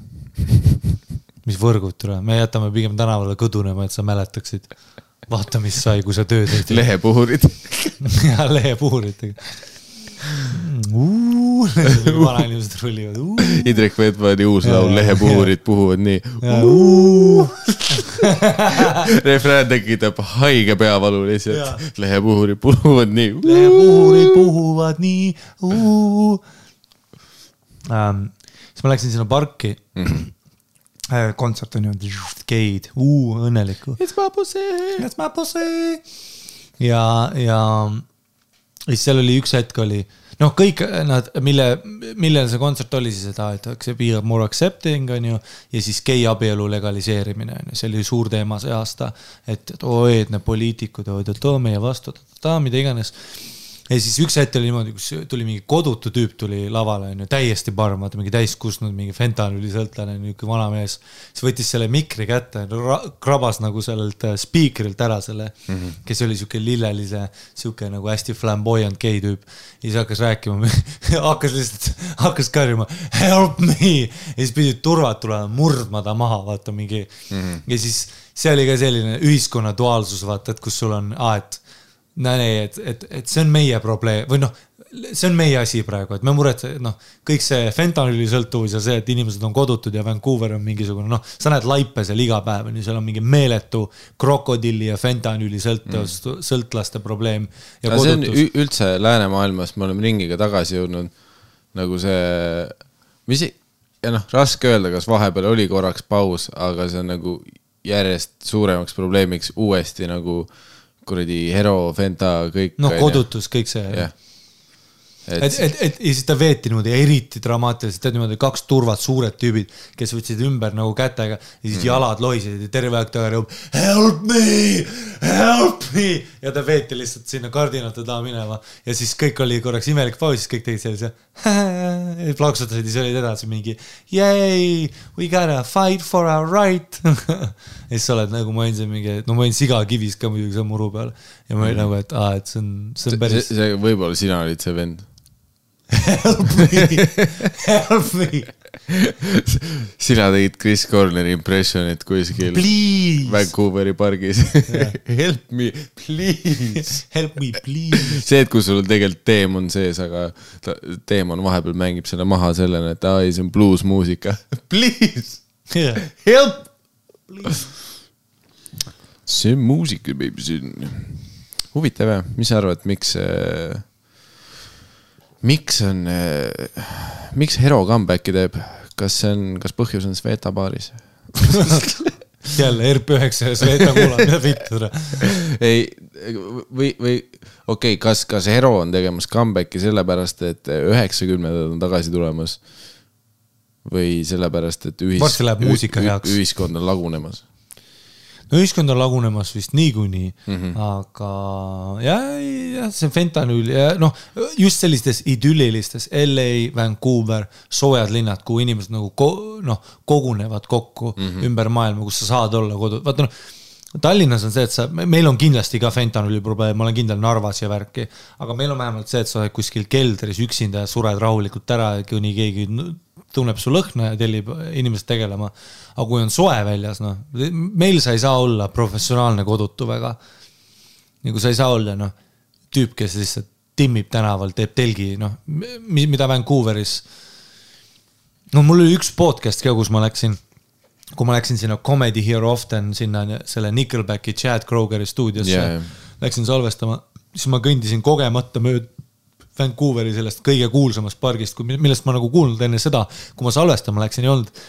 rahulikult tead teen, noh, legaalne savu on ju, teen jonti ja siis vaatan vasakule ja siis on lihtsalt sihuke noh, nagu täielik Woodstock festival mm, -hmm. aga kõik on fentanüüli all, noh, et mm -hmm. süstlad, veri, mingid yeah. kiirabi. aga kas siis..., kas see oli see, kus üks tüüp tuli, kes nägi hullult Chad Krogeri moodi välja ja siis tuli pildiga sinu juurde, samal ajal kui tal oli, noh, süstal oli veel veenis sees, siis ta tuli mingi kortsum pildiga sinu juurde, võttis su kaelast kinni ja siis ütles, look at this photograph. Every time it makes me laugh. ei, ei öelnud. ma teadsin, et sa lähed küsima nagu. ei ole ammu Nickelbacki kuulanud, raisk, see on noh, soojad mälestused. Äh, ja siis enne seda podcast'i salvestust, just enne, kui ma nagu stuudiosse jõudsin, siis ma pidin nagu praktiliselt üle astuma sellisest naisest, kes oli noh, full mingi, ma ei tea, kolmas trimester rase on ju hmm.. selili mingi viis süstalt käest rippumas, täiesti noh, sinakas, no surnud minu arust põhimõtteliselt on ju mm. -hmm. ja, ja lihtsalt mingi noh, lebab lihtsalt tänaval. ah,. ja siis ta hakkas sünnitama, aga Chad Kroger tuli pildiga tema seest välja ja ütles look at this photograph. ega he Hero slash äh, featuring äh, Fentanüül on nagu comeback'i tegemas üle maailma. mis on tegelikult huvitav, sest äh, mäletan noh äh, Eestis oli nagu mõned aastad tagasi oli vaat see veits populaarsem, kus meedias räägiti seda, et nagu, et tehke noh, peatage fentanüül, vaat no korraks olid mm -hmm. vaat noh. Samas me ei tea, kas see oli meediastand ka, praegu võib olla suurem kui kunagi varem, aga see ei ole hot aa, et sa. tahad öelda, et see oli tegelikult kõige parem reklaamkampaania fentanüülile? võis olla. Tegelikult küll jah, me no., raske öelda, vaat jällegi, kuna fentanüül ei ole legaalseks tehtud no., siis me ei saa praegu müügitulemusi vaadata, kas need tõusid või kahanesid. ja, ja me ei saa helistada Daniel Weinbergsile, kes on meie kohalik fentanüülimüüja ja me ei saa talt küsida, noh, kui see oleks legaalne, siis ma saaks talt küsida, vaat kuidas sul numbrid on praegu. et noh, ma hiljuti nägin uusi tosse ja uut kuradi uusi kõrvaklappe, aga noh, me ei saa seda teha, kuule. aga no ei, no ta peab hea olema, sest et noh, kui sa, kui sa guugeldad mingit asja, et noh, kui ma guugeldan batuudi keskust, on ju, ja ma näeks katk, no katk, murtud kaelu ja mingisuguseid lahtiseid luumurde mm, -hmm. siis ma olen mingi, aa, see batuudi keskuse sobi. kui sa kuuled fentanüül, esimene asi, esimesed kakssada pilti mm, -hmm. mis sa leiad, on mingid näod sulamas, on ju, no mingid noh, tead, ma pakun täiesti huupi siin, aga mul on, põhinedes mitte mingile teadusele, sügavale kõhutundele, ma pakun, et tee fentanüülini ei alga sellest, et sa Google Google Image'isse paned fentanüül ja siis nagu uurid. ma pigem arvan, et jah, et sa jõuad fentanüüli veits, veits teist teed pidi. no see on sinu arvamus. huvitav statistika oleks see ka, et kui, kui paljud inimesed, kes esimest korda hero tegid näiteks, olid juba siis kodutud, kui nad hero tegid ja kui paljud inimesed, kui nad esimest korda hero tegid, siis neil oli kodu veel, aga mm -hmm. noh, kohe kui nad hero tegid, siis eh, noh, kahe nädalaga see kodu oli läinud. et mis see, mis see noh, sest kindlasti on funktsioneerivaid hero äh, sõltlasi ka mm., noh, kindlasti on. ei no muidugi vaata, kui, kui paljud muusikud läbi aegade on. Aga kõik on surnud. hero teinud. ja kõik on surnud. ei ole kõik surnud, üks oli see kuradi, mis see asi, see Red Hot Chili Peppersi see pea. Red Hot Chili Peppers, terve bänd tegi Hero, välja arvatud trummar vist. Ozzy Osbourne vist. see vend on no,, fuck tas- knows, mida ta teinud on ta sõi ta teeb praegu, kui me räägime Hero. ja, ja, ja sööb Korea beebisid. see Motley Crue vend, ja, tal oli ju noh, isegi, vaatasid seda Netflixi filmi või? väga hea film oli, väga vahva, selles suhtes noh, ilmselgelt veits tead, ülistav, mis vaata aga Helega koos vaata Lords of Chaosit. kindlalt Mis vaata. ma olen sulle soovitanud seda mitu korda minu arust. kas see oli mingi ralli kohta?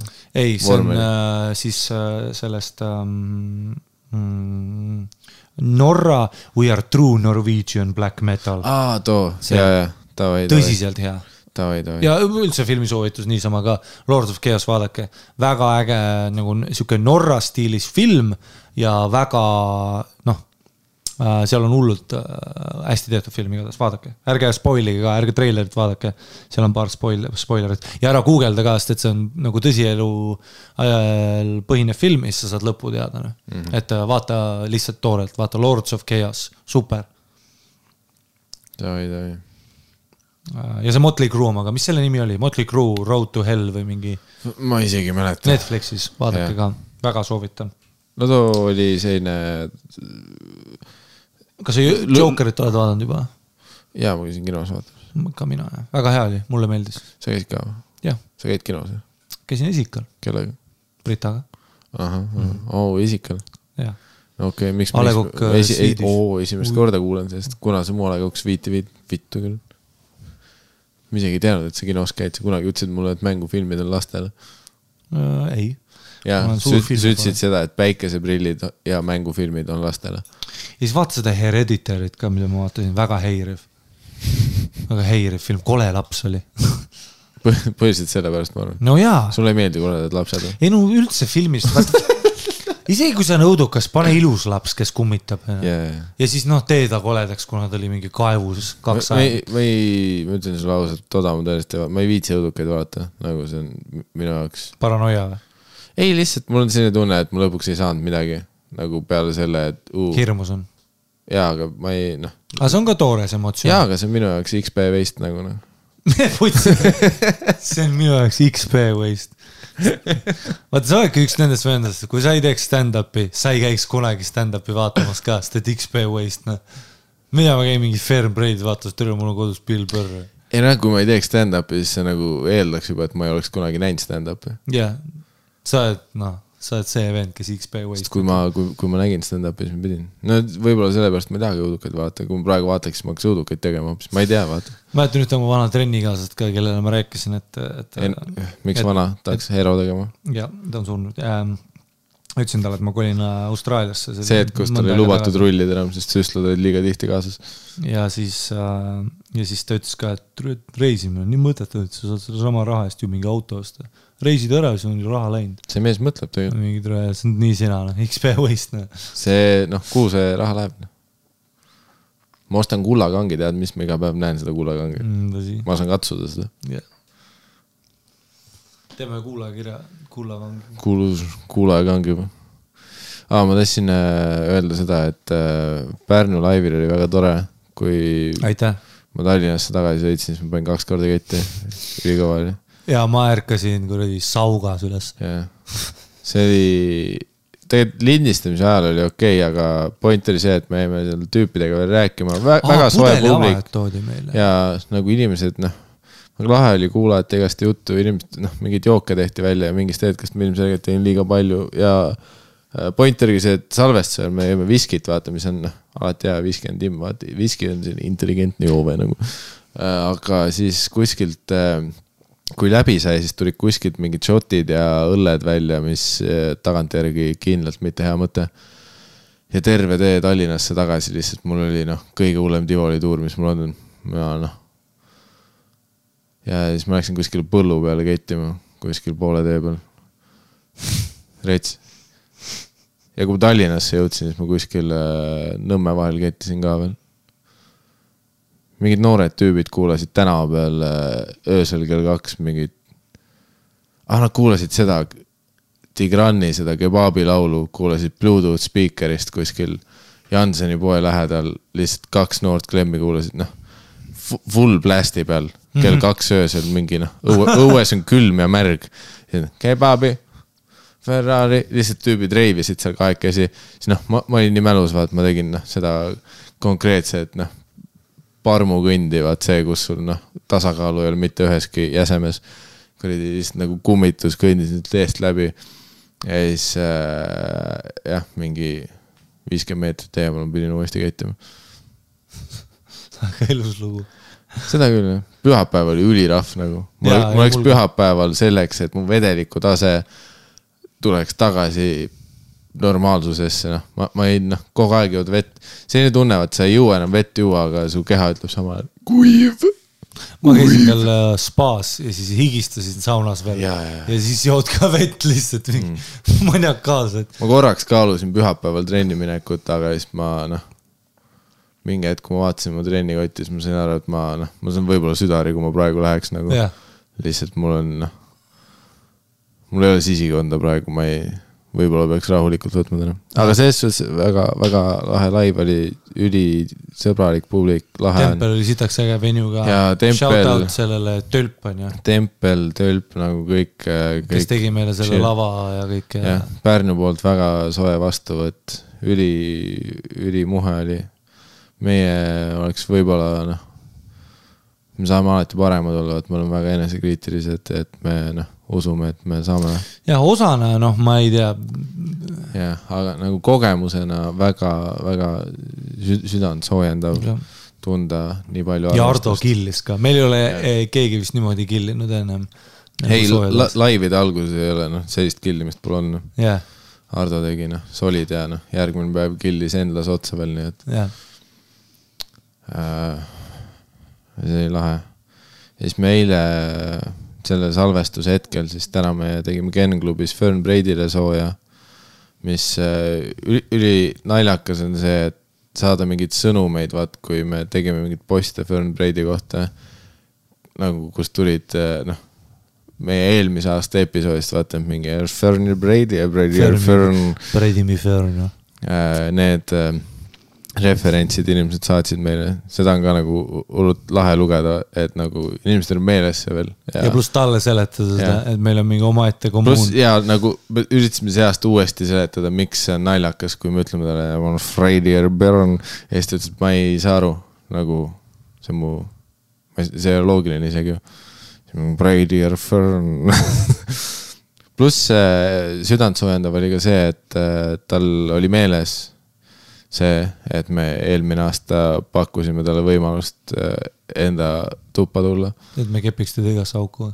selles suhtes jaa, ta mäletas väga teistmoodi jah, kui meie ta mäletas ja me, meil oli kõige jah, kui me romantiline. rääkisime sellest, siis meie arust see oli nagu ilmselge, et see oli noh, selline vahva vaata, noh, me teeme kõikidele külastavatele koomikutele seda, et meil oli juhtumisi kolmene tuba, kus kõik poodid liikusid ratastega. jah, meid oli kaks, mis tähendas, üks oli vaba. ja siis me lihtsalt, on ju, sa saatsid talle sõnumi, et noh, kui sul igav on, siis noh, meil on üks voodi vaba, vaata jah, ja siis sa panid kaheksa hundi emotsit otsa, mis on noh, ilmselge sõbralikkuse märk.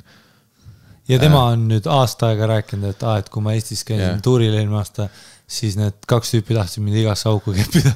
ta ta ütles ja, et ta nagu igal pool, kus ta Eestit äh, mainib nagu noh, Inglismaal äh, teistele koomikutele ja nii edasi, siis ta on nagu meid välja toonud ja seda, et noh, esimese asjana, enne kui me olime open inud talle veel yeah., olime me juba check-in'is mingi, et tšeki seda. aga ei, selles suhtes äh, tore, tore oli jälle Fern Brady'ga, siis me saime eile Riias käia. Riias on, esineda on sitt, aga Riia ise on tore. jah, ja mitte seepärast, et nagu Läti inimesed oleks halvad, meil Riias me esineme lihtsalt mingi veidras ruumis, no see on noh. vot me oleme sinuga kaks õrna hingega kunstnikku, seega no me oleme ära hellitatud ka, vaata. noh, Eestis on nii head ruumid, noh, Riias on konkreetselt noh, aga seal ei liigu energia, vaata no. seal ei ole. sa oled teises, noh, Nabaklaab oli väga hea. Navaklubis jah, see, see endine, endine asukoht, kus Ri- Riias mingi klubi või baar oli, kus me tegime, too oli jumala lahe. aga praegu me oleme viimased äh, aastad teinud äh, Kanepes, Kulturas, Tsentras, Tsentris jah, ja seal on noh, maja ise hullult lahe nagu selline hängimiskohana, aga see ruum, kus me seal stand-up'i teeme, on nii veider, see on nagu mingite veidrate kunsti performance ite või teatrietenduste jaoks võib-olla sobiv, aga nagu stand-up'i mõttes sul on selline tunne, et sa oled, sa ei ole samas ruumis publikuga ja see on, see on nagu häiriv, see sa, sa ei tunne oma jalgadest seda õiget tasakaalu. kui sa nagu stand-up'i ei tee, on sellest raske aru saada, aga kui sa kohapeal oleksid, siis sa tunned Jaa. ära sellest, noh. ei no sa tunned ruumis vaata, et mingi, mingi, mingi asi on. ja siis me käisime, mis me veel tegime? Bad Jalutasime. Bagels on üks väga hea beigeli koht. kui, kui te olete. Riias ja siis Big Bad Bagels, selline norm hommikusöök jah, või lõunasöök või õhtusöök, beigel, mis iganes, kelle sa tahad, Big Bad Bagels Riias, munapeekon. norm jah. see on see break-, breakfast bagels, see menüüst on see breakfast bagel, kus on peekon ja muna ja mingi juust ja noh. ja Riia on ilus ikka noh, ilus, ilus koht mm. -hmm. ja vanalinn on ilus, kõik on väga elage. ja inimesed, kurat, seal on, neil on sihuke noh, neil on sihuke vunk, vaat, et see on, see on kuidagi selline, see on nagu raske seletada paljudele inimestele ümber maailma ka, et kuidas nagu, et, et jah, et Baltics on ju et, et Baltics on Baltics, aga Baltics äh,, Baltics. sa ütlesid jah mingi üli-läti aktsendiga seda, Baltics on Baltics. Baltics, sus Baltics äh,. Valmer muuseas rahune maha, me olime kümme tundi Riias, Baltics on Baltics. äh,, siis ähm, äh,, et kuidas Eesti, Läti, Leedu ui, Ui. vana klassika, meil ammu nii vara kas kell on keeratud? ähm,. Et äh, Eesti, Läti, Leedu, kui erinevad nad on, ma olen vist varem rääkinud ka sellest, aga Jaa. aga Lätis kuidagi see selline, seal on seda nagu slaavi-vene verd natuke rohkem mm., et inimesed kuidagi noh, action'it on rohkem, nad kuidagi tänaval ikkagist karjuvad rohkem äh,. noh, naised on ju väga äh, atraktiivsed., kuigi noh, selles suhtes ilma mõttes oli täpselt, me jõudsime Lätti eile siis, kui mingi sajandi kuradi lumetorm noh, Day After Tomorrow oli. ja noh, lihtsalt sellist lörtsi sadas, et taevas oli full valge onju, taevasse oli sadanud lumma ja ah, siis Baltics lund kohe, kui me Lux Expressist välja astusime, lounge'ist. lihtsalt sekunditega märjaks mm. -hmm. kuigi tundub nagu lund sa- sajaks, aga see on nii lörtsine, et mm. -hmm. nagu kohe kõik märjaks. see hetk, kui ta sind puudub. ma pidin äh, tossud panema enne esinemist korraks radika peale, et ma saaks noh, mitte lirtsuvate tossudega lava yeah. peal olla. kuigi okei okay,, vaat Luxis oli ka juba draama, onju. Esiteks onju, väga spetsiifiline referents, aga me läksime Vana Pääskülast peale. esiteks, jõu, Tallinn, kuna saab Pärnu maantee valmis? vittu seal toimub, see on kakskümmend aastat praegu kopad peal olnud. Kus on Vana Pääsküla bussipeatus? Kunagi Hess Burgerisse, mis oli ainus hoone seal säästumarketi kõrval veel. ja tule sellest ajast läks see re remonti. seal on üks vana mees, kes on seal kakskümmend kaks aastat objektil too olnud. Pärnu maantee ots ka, ka, kas see saab kunagi valmis, kui ei saa, siis lihtsalt mida iganes, viska kruus peale ja ära üritagi. ja, ja lihtsalt ära tee. ja kui see ei saa valmis, siis lõpeta ja ära tee. aga ma ei jõua, kui lihtsalt kolmekümnendat aastat järjest on seitse rida koppade poolt me kinni. pidime helistama Lux Expressi, et teada saada, kus ta peatub ja keegi ei teadnud. ja helistasime Lux Expressi, ütlesime, on ju, seal on noh. peatust ei ole. jah, ütlesime, et noh Vana Pääsküla, kus see peatus on praegu peatust ei ole. ja siis ta ütles, et aa ei minge sealt, kus ikka on, siis mul on nagu, seda ei ole ei praegu ole., siin ja, ja on mine sealt, kus ikka, aga ei siin ole. on nagu this is the end filmis auk Ja, ja. lihtsalt, siin on noh, kuhu see buss, ta ei saa tulla siia et siin ees oli mingi silt, et eh, minge sada viiskümmend meetrit kuskile. ja silt reaalselt ütles, mine sada viiskümmend meetrit Tallinna poole. kust Tallinn, ma ei tea ja, ma olen Tallinnas. ja millise Tallinna poole, ma olen Tallinnas. ja ja siis ta ütles veel krüptilise pealt, oot ma helistan bussijuhile. ja siis nagu mingi paarkümmend sekki läks, siis ütles, et ai bussijuht ütles, et ta teeb mõlemas kohas peatused. Ja selleks hetkeks mul oli juba juheni koos, et ma ütlesin aitäh.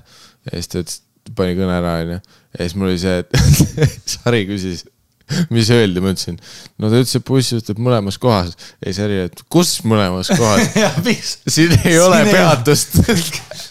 siin on ainult teetöölised jaa, kellelt ma küsin, see tüü, kes suitsu sööb. aga okei okay,, lõpu, lõpuks me leidsime kuskil üles, onju, kuskil mingi fuck knows where in the middle of nowhere, tehke Pärnu maantee korda, palun, kaua ma ootan. mille eest ma natuke makse maksan ja onju, siis onju, me olime seal kuskil peatuses, teiseks. kuradi kepp sellega on, et sa tahad Vana Pääskülast minna Läti bussi peale ja samal ajal tuleb kaks Lux Expressi, kes ma olen, Hiromant või? Lähed ühe peale, ütled see, see Lätti läheb või? ei, see läheb Pärnusse. Läti ju- oma läheb ka ju kõigepealt Pärnusse. mitu tükki teid järjest tuleb, kus, miks te sama kellaaeg väljute? ei, minuti pealt sama tulge viiemindise vahega. praegu on see, et kui mina kaksteist läksin, nelikümmend üheksa ja kaksteist viiskümmend kui. ma läksin esimese bussi peale küsima, siis teine sõitis tagant mööda Jah.. kus ma pidin teadma, et teine on taga, ma vaatasin Lux Express.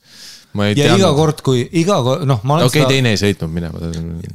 ei, ma olen seda varem ka teinud, vaata ja sa küsid ju igaks juhuks, sest et ma tean, et Riia oma sõidab Pärnust läbi. nii et äkki ta vahetab selle vaata tabloo ära, mina jah. fuck, ma lähen Lux Expressiga kell kaksteist viiskümmend, väga spetsiifiline aeg mm. -hmm. Kaksteist viiskümmend, kuidas kaks bussi on sama hetk peatuses? samasse kohta lähevad Ja kaksteist viiskümmend tuleb Pärnu buss, iga kord, kui ma küsin sealt bussijuht, et vabandage, kas see on, kas see on Riia buss, siis terve buss naerab, isegi tagant naeravad mutid. ja isegi sealt peldikust vaata. ja, ja, ja tuleb kõik luugi lahti. Ja, ja siis ma üritan ise öelda, et vittu sa naerad, sa oled juba Vana Pääskülas peldikus, noh. ja sa juba Üritad- situd seda pealt. Kas sa kodus käid üldse? ja, kas sa ootasid Jaa. kodus, hoidsid sitta kinni, et okay, jõuda?, siis me saime, onju, lõpuks onju, saime kus- õige peale. ja, ja meile antakse müslibatoon. ma hakkan. pileteid scroll ima, see tüüp, ma ei, miks ta üldse hakkas vaatama, kui ta noh, sinu oma pani nime järgi, vaata ma hakkan piletit näitama, ma tahtsin QR koodi näidata, sest noh, nahku see seal siis on, kui ma ei näita seda. miks sa üldse teed QR koodiga pileti, kui sa Jah. ei taha näha seda. ja siis ta küsis nime onju, et ID-kaarti on, ta on no, üli chill onju. Andis mulle veepudeli, müslibatooni, sest motherfucking looks lounge bitches. ja siis oli see, et onju, ma panin telefoni juba kinni. siis ta oli see, et, et siis mul tuli meelde, ma pidin sinu piletit ka näitama ja siis sa noh, olid peaaegu juba maha jäämas, sa veits nutsid seal trepi peal, et kuhu sa lähed. siis ma olin, aa jaa, sinu pilet ka. ja siis bussijuht, aga mina. bussijuht ütles, et kas sina oled Harimati ja ta küsis mitte, et ta. teaks sind, aga noh, ta nimekirjas vaatas, et me pidime kõrvuti istuma, nii et noh, nimed olid kõrvuti. Ja siis sa näitasid oma seda halli passi või mis iganes Soome pass sul on. ja siis ta oli, et noh, vidun hüva ja siis andis sulle ka. ja, ja siis, okei okay,, ja siis ta ütleb, et no ta ütles, ma kuulsin sinu kohanumbrit, ta ütles nelikümmend neli. nii, lähme läbi. ah,. okei okay,, ja läksime läbi No tuletame käi- meelde, Lux Lounge'i punane kardin on ees, asjad on ju buss hakkas sõitma, juba loksub, ma ei tea, kuidas, sest kuradi Pärnu maantee peal tegelikult liiklus ei liigu, vaata, seal on ummik ja igal pool on kopad. on ju, aga kuidagi buss loksus juba, ma ei tea, kopad kõigutasid võib-olla. ja siis on ju, lähme sinna ja siis noh, Lux Lounge'is, me sõidame Lätti, me oleme international businessman. Ja siis on ju, me oleme. Lux Lounge'is, Show business, show business on ka business, me oleme businessmen show business of show. ja onju, meil on lounge'is, Lux Lounge'is äh, Spetsiifiliselt kõrvuti istekohad kõrvuti istekohad, nelikümmend neli, nelikümmend viis. et me saaks selle fucking viietunnise reisi koos timmida, onju. võib-olla filmi vaadata, kaisutada, ma ei tea. onju, ja siis noh, kõige paremad kohad on Lux Lounge'is need kõige tagumised. vaat see Cool Kids plokk onju, jah, lükkame kardina eest, astume sisse, noh, segadus. taga istub noh, mingi üks tüüp, jalg üle mõlema istme, kuradi noh, seitse portfelli laiali laotatud, full mustlaslaager püsti ja pandud, tal seitse oli kaks Bluetoothi ja konverentskõne. kaks, kolm läpakat onju, tüüp käitub seal nagu ta on mingi noh, ma ei tea, omab kuradi kõiki pankasid onju. ja, kuhu sa lähed ja ja, kui sa kõiki pankasid omad, kuidas sa oma piletinumbrit ei oska vaadata või Jaa. kelle käes mu raha on? ja täpselt, tere. Ma ei taha, et mu raha oleks kellegi käes, kes ei oska Luxi Lounge'is piletinumbrit vaadata, vittu küll. räägib kõvasti Bluetoothi, the deal will be discussed tomorrow. ja, ja. I am on my way to Rigas. I am on the way to Riga at the moment as we speak. ei, see okei okay,, siis me mõtlesime seda, et noh, mida iganes, istume siis noh, siin eespool on ka kaks kõrvuti vaba, et ju me istume siia siis, kuigi need ei ole meie kohad. Ja siis noh, siis hakkas see paranoia tulema juba vaata, et okei okay,, me istume siia, sest me ei viitsi selle tüübiga rääkida, vaat. sest ma tean, kui me läheme sinna, ta teeb mingi sügava ohke, lülitab oma kolmanda Bluetooth klapi korraks välja, siis ütleb Tiffanile, et oota mingid tüübid kuradi, kuradi kaks parmu üritavad siin lounge'is midagi seletada ja mulle. my way to ja, siis, kui me ütleme, et need on meie kohad, vaata noh, sest piletinumbrid on kirjas vittu ja me oleme lounge'is on ju, see on ühiskond, mitte džungel, sa kuradi. ja, ja meie mänedžer ostis meile kõige tagumised kohad, tead miks või? sest ta teab, et meile meeldivad jah, sest me oleme cool kids on ju. Ja, ja on ju noh, sest noh, enda peas me mängisime selle läbi juba, et kui me lähme, siis see tüüp ohkab, vaat see on mingi full kuradi draama, siis me peame üldiselt, üldiselt nii, et mina ja sina oleme sarnased, et kui on viis mittekonflikti astuda või üldse mingisse diskussiooni Jah. siis ma olen härrasmees ja ma võtan selle esimese sammu ja ütlen mm. -hmm. ära isegi tõuse. ei no ma olen see vend, et isegi rongis, kui keegi istub selle, rongis kõik seisavad, on ju, putsis on. Aga üks tüüp istub selle kolmese istmerea, noh, kõik, kõige vahekäigu poolsemas, nii et tal on kaks vaba kohta kõrval. Need on ainsad vabad kohad rongis. isegi siis mul on see, et perse, ma ei taha seda vestlust pidada, vaat kus ma pean olema mingi, et "Öö, kas ma saaks, vaat sest siis ka inimesed ohkavad, tõuseb Jaa, kõige dramaatilisemad püsti ah,. Sa tahad neid kahte ainsat vaba istekohta või? no jaa, vittu küll, sa istusid vahekäigu kõrval, sa taun blokeerides kaks. tead see, tead see, kus sa ütled inimesele, võta mu kõrvalapid ära ja nüüd ta hakkab asju kokku, sa ei pea ja. kokku panema, tõuse lihtsalt püsti. lase mind siis akna alla, kui sul on vaja siin kuradi trepi peal istuda või Jaa, mida iganes sa korraldad siin ja, ja praegu. siis tal oli oma kaheksa portfelli seal. ja, ja siis noh, otsustasime, et me ei taha, onju. ja võtsime kolmkümmend neli, kolmkümmend kolm. jah, võtsime need, kus noh, tuli välja, tead mis, Lux Lounge'is on suuremad kõrvaklapid, onju. ja minu kõrvaklapid olid katki, ma ei kavatsenud neid kasutada, aga need olid katki ja noh, see oli juba, onju jah, millest me räägime. ja siis me istusime sinna maha onju. ja siis, ja siis meie end-, noh, põhiline paanika, mis meil oli, et okei okay,, täiesti putsis, kui nüüd peaks tulema tüüp, kellel tegelikult on pilet ühele ühele nendesse kohtadesse. Ja kui me jõudsime Pärnusse, siis me olime täiesti sest meie portfellid olid juba laiali pandud. meil olid noh, me palvetasime see hetk mõlemad, meil olid kuradi noh va,, va, vaibad olid maas ja kuradi lihtsalt on ju selle kuradi pü, püha mošee poole on ju lihtsalt noh. ja lihtsalt sügavalt lootsin, mine palun ära tule Pärnust mingi tüüp selle istmekoha peale, sest kui nüüd oleks tulnud mingi tüüp, kes hakkab meiega hoiama, et jõu, ma tahan siin istuda, siis meie oleks pidanud nüüd enda portfellid kokku pakkima riided selga panema, ketsid jalga panema, noh, sest me olime noh, full mustas laagri teinud juba. no reaalselt, kui me istusime seal.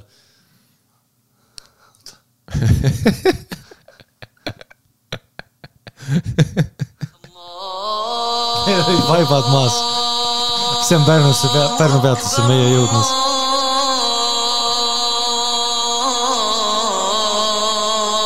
ja mõlemad oli palun, palun ei, palun ära tule, palun ära tule. Allah akbar. jah, me olime nõus selle bussi kaaperdama ja sõitma Pärnu Port Arturisse selle luksiga ja sisse. Pärnust tuli üks inimene peale ja samal ajal, kui ta astus bussi peale ja andis seda piletit, me vaatasime teda niimoodi ja see muusika käis. aga me olime selleks ka valmis, et kui keegi peaks tulema, hoiavad sellega. selle häälega, et see on minu koht ja šlele-šlele.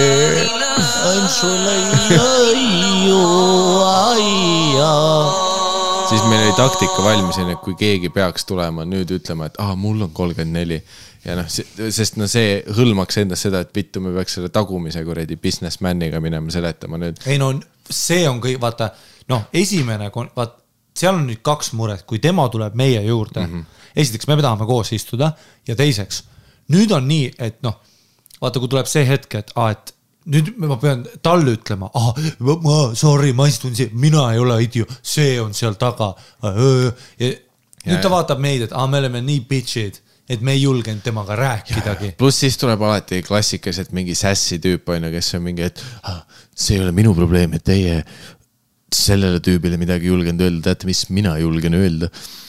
nii et noh no kui see vastus oleks tulnud, ma oleks reaalselt võtnud noa välja ja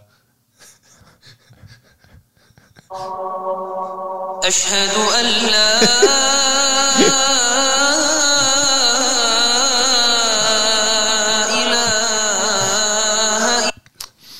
aga no õnneks meil oli alati noh, mina olin juba valmis, et kui keegi tuleb hoiama, siis ma lihtsalt noh, vaatan sulle otsa, vaatan talle otsa ja me hakkame koos ütlema ei, Ei! ei, ei, mis noh, minu, peas tolles situatsioonis, kui ma oleks piisavalt ei niimoodi öelnud, siis see tüüp oleks ise sinna taha tolle tüübi kõrvale läinud. aga noh, klassikaline see, kus me palvetasime, mõtlesime kolmkümmend stsenaariumit läbi, aga kedagi ei tulnud, nii et noh,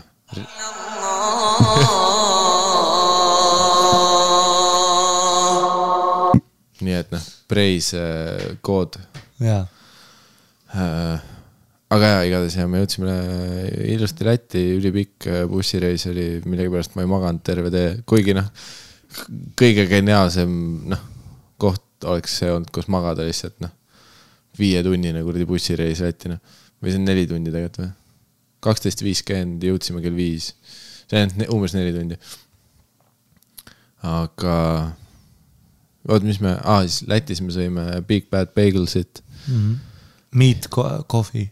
ah,. siis me käisime korraks äh, seal Kanepes kultuuritsentris, kus mingi kohalik võlur tegi kõik asjad meie eest ära mm -hmm., noh. mis on alati lahe Lätis, sest noh, üks stereotüüp, mis eestlaste, lätlaste kohta on, see on õige, on see, et noh, neil, neil on ülipalju raskusi inglise keelega nagu sa, sa arvad, et Eestis on äh, osadel inimestel puine ja raske inglise keel, nagu ürita Lätis kellegagi inglise keeles rääkida, noh, nad saavad minisüdareid kohe, kui sa teed seda. Hello. aga noh, lahe, lahe kuradi tehnika, Kelo oli seal nagu ülisõbralik, tegi kõik ära. siis me sõime neid äh, Snickers baarse, onju, jõime kohvi, tõmbas show jaoks mõnusalt kõhus tormi käima oo oh, jaa, äh,. ma situsin mingi kolm korda enne, kui ma lavale läksin. ja siis äh, show oli nagu ta oli, onju. ja Inshallah. ah,. ja siis me ja- jalutasime öises Lätis äh, ringi, öises Lätis Riias ja noh, tegin selle crucial vea, kus ma korraks usaldasin sind teekonnajuhiks.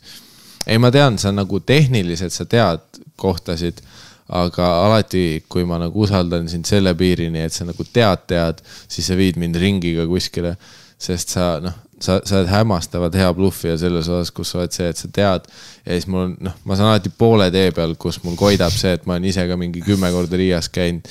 ja siis mul tuleb meelde, et nagu tere, see ei tundu üldse õige tee, ma olen enda arust täpselt sellest punktist sinna liikunud, kuhu me tahame liikuda.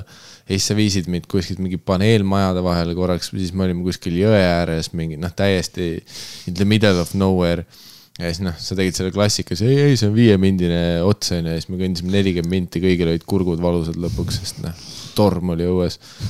ja siis me jõudsime Riia kesklinna, mis oli suht ilus ja mis me nägime seal, mida sa Eestis tihti ei näe, mingi, mingi tüüp oli noh, mingi full selle kuradi tšelloga oli tänavanurga peal, tänavamuusikaga tšelloga mm. -hmm. vaata Eestis noh, Balta tunnelis viimasel ajal ülitihti, mida sa näed, on mingi tüüp, kes mängib metalit oma Ibanesi yeah. pealt, mis on ka huvitav tänavamuusika, see on, siis hästi palju on neid selle mingi putsis ufo trummidega vendasid, vaat see, kus sul on see jaa. ufo taldrik ja see vend lihtsalt džämmib sellega Jaa. ja noh, nendele tüüpidele ei taha keegi kunagi raha panna, vot see on see, et noh, sa oled mingi ufo taldrikuga, ma ei, ma isegi ma ei oska öelda, kas see on hea või halb, ja, noh. ja, ja täpselt, kui ma ei tea, mis instrument see on, ma ei anna sulle raha. ja, ja sa noh, kui sa tutvustad mulle midagi uut, ma ei anna sulle raha, aga tšello tüübile ma annaks küll raha. aga et oligi see, et noh, õues oli külm, kurb ja see tšellovend mängis noh, Titanicu põhja minemismuusikat kuskil tänavanurga peal, lihtsalt noh, üli sees ka, vaat frakis ja värki noh.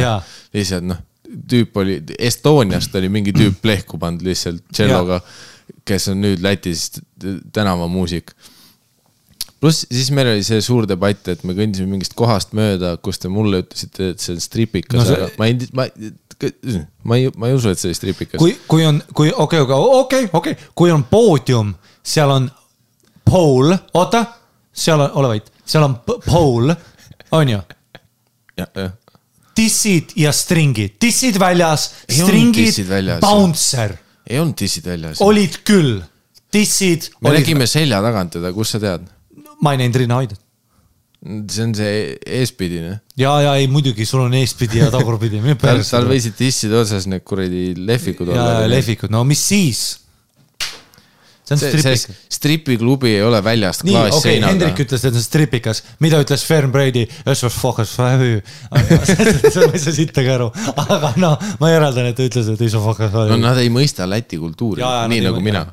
see, sa ei tee stripiklubi nii, et väljas on klaassein, et ma lähen sisse, see on tavaline klubi siis. see oli lihtsalt, see oli tavaline klubi, kus juhtumisi oli. on, on, on, on poodium ja pole dancing, stringidega pihv dissid väljas. tead, Miami's on, teisipäeva õhtul juhuslikult pidu, kus bouncer ütleb ees welcome to strip club. me, ta ütles welcome Ei. to strip mis, sas seal ei olnud isegi bouncer'it, millest sa räägid? see oli bouncer, muidugi bouncer ja kaks litsi rääkisid bounceriga juttu, nad ütlesid Ei, hello, we are litsid. seal ei olnud mingit bouncer'it, see oli, Welcome to strips clubs. väljast oli klaassein. Stripiklubid on müüritud kinni, nii et sa ei näeks enne, kui sa oled maksnud. Gentleman's Club Tallinnas, seal on ju litsid ees akna peal ja naeratavad. ei ole. on küll hea debatt. ei ole, on küll. aga Miami's on täpselt sellised klubid. ja, ja sa käid Miami's iga Ma ei ole käinud. mine tee kokaiini ja. ma ei ole ja, käinud Miami's, aga ma olen filme näinud ja seal on need klubid, kus on lihtsalt, klubisse on palgatud mingid tantsijad, kes puurides ringi lasevad, nad tõmbavad käima, tõmbavad sind ka tantsima, vaata. ja too oli täpselt seesama situatsioon, kus juhtumisi keset ööklubi oli mingi väga stripparilikus riietuses tütarlaps, kes oli palgatud tantsima sinna. aga see ei tähenda, et ta strippar on, ta oli lihtsalt see tantsija, kes Tartus oli kunagi klubi Bataia, olid ka see, et väiksed linnupuurikesed, kus naised sees tantsisid. kas see tegi see stripika? ei, see oli ööklubi, kus olid puurides tantsivad naised. selles suhtes, okei okay,, tagantjärgi nüüd, kui ma mõtlema hakkan, see võis stripikas olla. jah, sina panid nad sinna puuri ja ütlesid tantsilits. jah, siis kui ma olin kümneaastane. ja klubi Patajas Miikal oma juuste ja kümneaastase kuradi rahapataga. kahekroonistega. kuigi ikkagi selles suhtes ma, ma, ma ei usu, et see stripikas, sa, sa, sellist, sa teed stripika nii, et sa ei näe väljast tervet klubi ju. me saame tegelikult keegi ei teada. tee õiget stripikat nii, et sa näed väljast tervet klubi. strip-klabas. Ja nüüd sa otsid lihtsalt selle, kas Riias on stripiklubi olemas, nagu seda ma usun, et Riias on stripiklubi, aga kas too konkreetne koht oli stripiklubi, sel ma ei ole nii kindel selles. tule kaugel Riia ikka on, kui ma välja soomin kaarti, meil isegi Gloobusel saab eraldi kohta panna selle. seal oli, no otsi selle kuradi, ei, ma juba leidsin. seal on see Circle K lähedal, Mac on lähedal. stripas-klabas, noh. no ki- sa lihtsalt, praegu on see, et sa tahad leida mingit stripiklubi ja sa leiad selle mingi täiesti teises kohas, me ei räägita. ei, ma leian kõik erinevast kohast. sa ei tee stripiklubi nii, et sa näed õuest kõike sisse klaasseinaga, see on tavaline klubi. stripiklubid on meelega see, et sa ei näeks väljast sisse ju. see on see, kuidas see ärimudel töötab. nii palju, kui ma tean stripiklubide ärimudelitest, mis ei ole palju, aga esimene review kohal, selle koha nimi on Sakta, esimene review. Be aware that place is a scam. Two girls trying to get tourist money by ordering expensive drinks and you will pay for them. mis, esiteks, see ei ole skämm, see on lihtsalt see, et nii teenivad nagu raha inimesed. et kui kaks tüdrukut ütlevad, et lähme teeme jooke koos, võtavad sind tänavalt kaasa sisse mm, -hmm. siis jah, sa maksad nende eest. usu mind, kaks naist ei otsi, vaat seal oli siis ka väljas vaata kaks naist mm, -hmm. kes vaatasid meid väga meelapilguga ja selle bouncer'iga rääkisid. I left my wallet in hotel so I didn't lost money. see on one star review mm. -hmm. järgmine one star review. Beware, they will try to put extremely expensive drinks on your bill. Boom, järgmine, scam alert, beware of this place. Young beautiful girls conning to scam unexpected tourist. seega, mis me õppisime, on see, et see ei olnud stripiklubi, see oli skämm lihtsalt. no kõik stripiklubid ongi scamm'id, türa, need Tallinna omad on ka ju. ja aga see oli noh, endiselt see, kes tantsis, oli lihtsalt mingi puuritantsija. ja seal on lihtsalt äh, Sakta, koha enda mingid äh, naised, kes meelitavad turiste kalleid jooke ostma sisse. Siin on kusjuures piltide peal isegi need kaks Biffi, kes seal ees olid, on siin olemas. mida sa nüüd vaatad, Google Maps'i Street View'd või?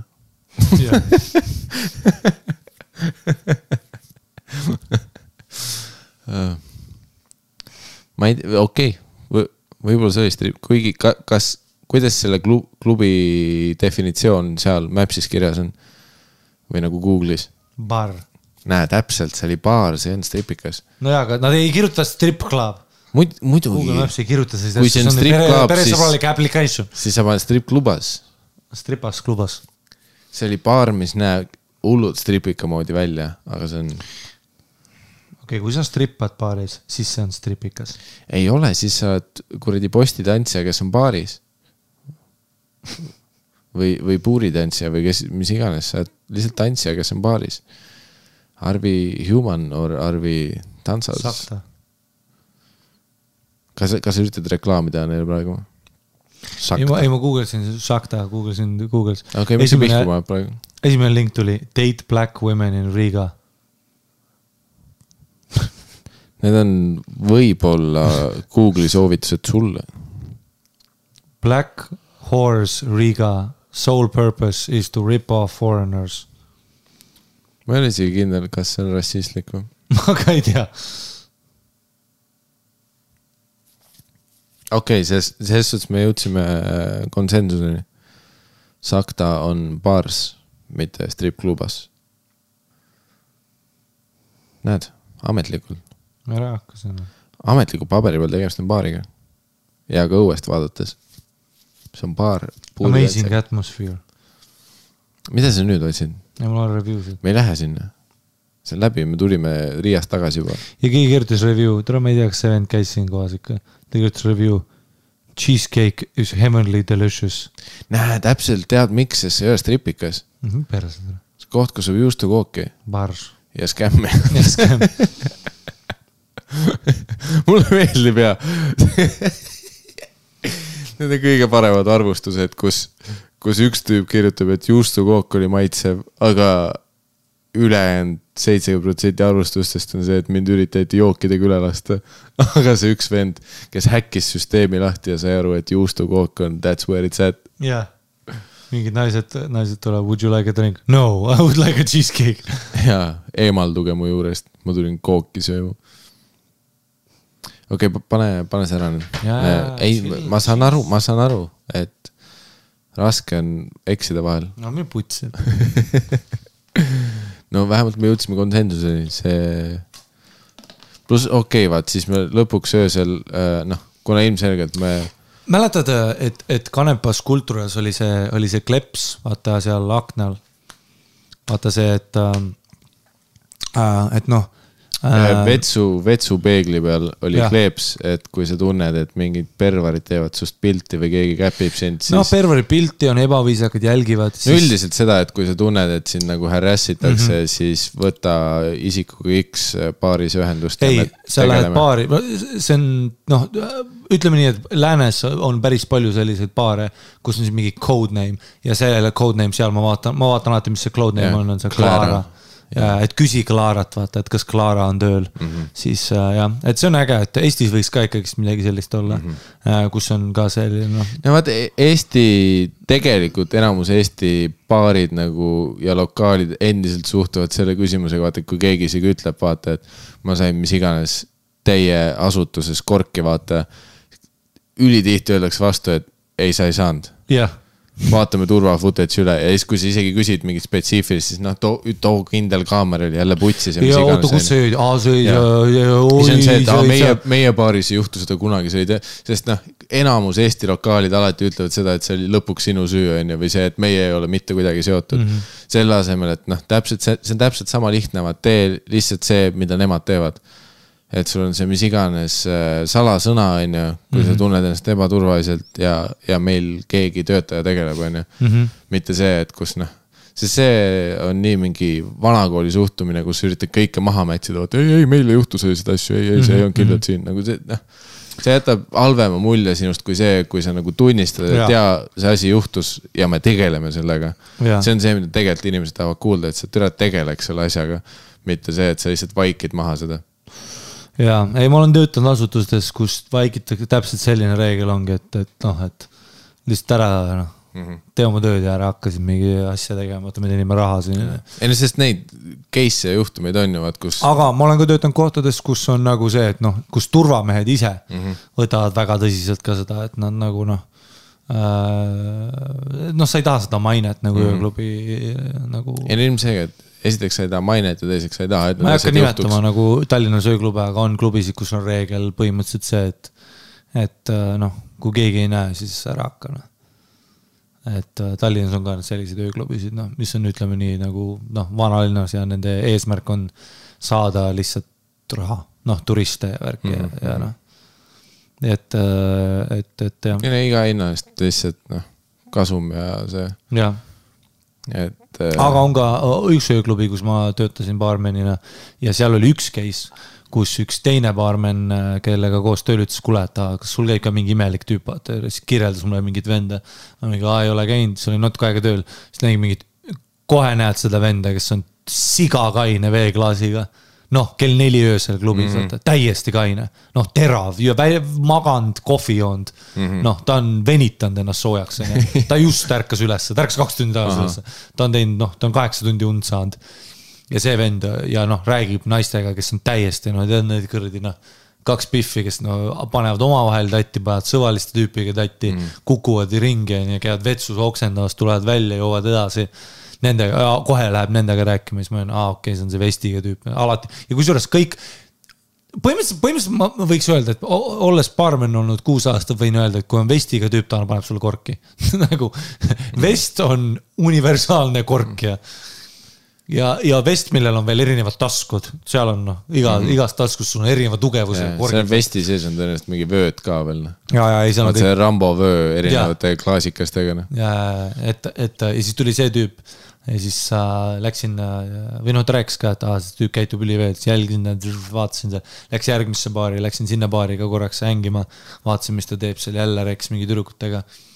ja siis äh,, ja siis oli vist mingisugune no rääkisime seal mingi turvadega, siis ma ei mäleta, et kas see oli niimoodi, et ta läks kuskile kellegi teise baari ja tal oligi mingisugune, mingi asi, mingi purk oli käes, vaata, kus olid mingid asjad sees, onju -hmm. mingid kapslid, vaata need väiksed lahustuvad kapslid. vaata ena-, enamus kork on, see ei ole tilk, see on sihuke väike kapsel, mille sa saad visata sisse mm. -hmm. mis sa tahad teha, on see, et sa kunagi, ütleb noh ma ei taha nüüd treenida professionaalselt korkijaid, aga mida sa ei taha kunagi teha, on baaris korkida Biffi, sest et baar on valgustatud ala, kus on turvakaameras väga näha.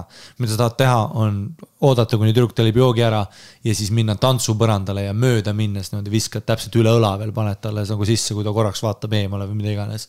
keegi ei näe, ta on, tantsupõrand on puhas kaos ja turvakaameralt sa ei näeks kunagi seda väikest pilli kukkumas ja sa tahad teha selle ja siis sa back off'id, kuni sa näed, kuidas asi play out ib, onju.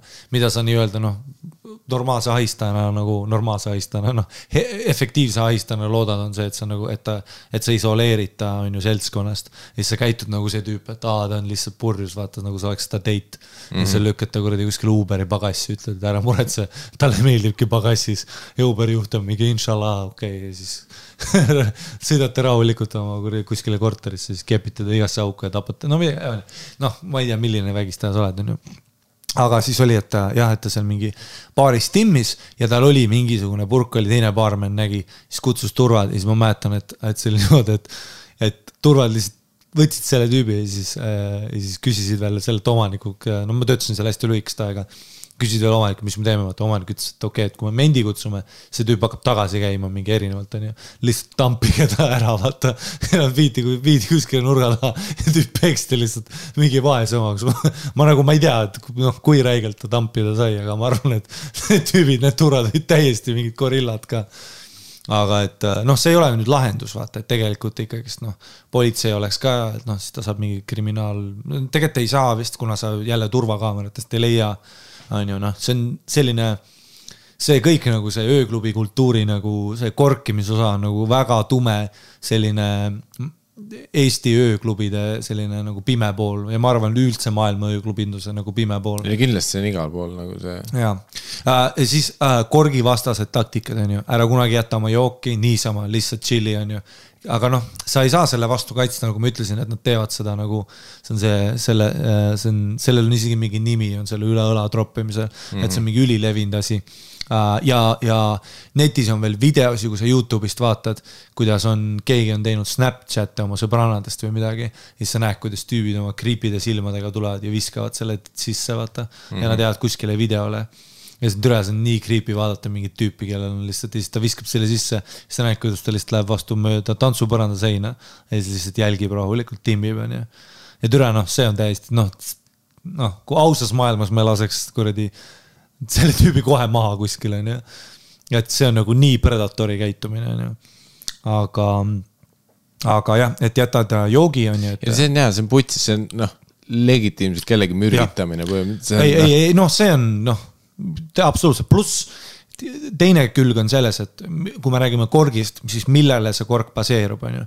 enamus on GHB, või noh, mitte enamus, aga noh, nii palju, kui ma vähemalt paar minutit, kui meid teavitati, et kuidas GHB üledoosiga käituda, siis see on nii mürk, noh, see on, sa võid ära surra ka, kui mm -hmm. sul on südamekomplikatsioonid, kõik asjad aga äh, siin on sihuke äh, üldine, kui sul on, ütleme, kui sa oled sellises ööklubis, kus sa tunned, et tere, siin on, siin on creepy vibe, sa ei taha küll ära minna, aga siin on creepy vibe on ju juures mm. -hmm. siis on see, et sa võtad äh, kõrre, on ju, ja tere, noh mis iganes baar ütleb, et aa, meil on, meil on nüüd plastikuvaba, ütle, et ma ei taha korki saada, anna mulle kõrs, on ju. mul on pohhu praegu delfiinidest, siis ähm, siis võtad kõrre ja teed, teed, võtad salvräti, teed keskele augu, paned salvräti oma joogi peale ja lihtsalt hoiad näpuga kogu aeg oma nagu salvräti peal lihtsalt joogil.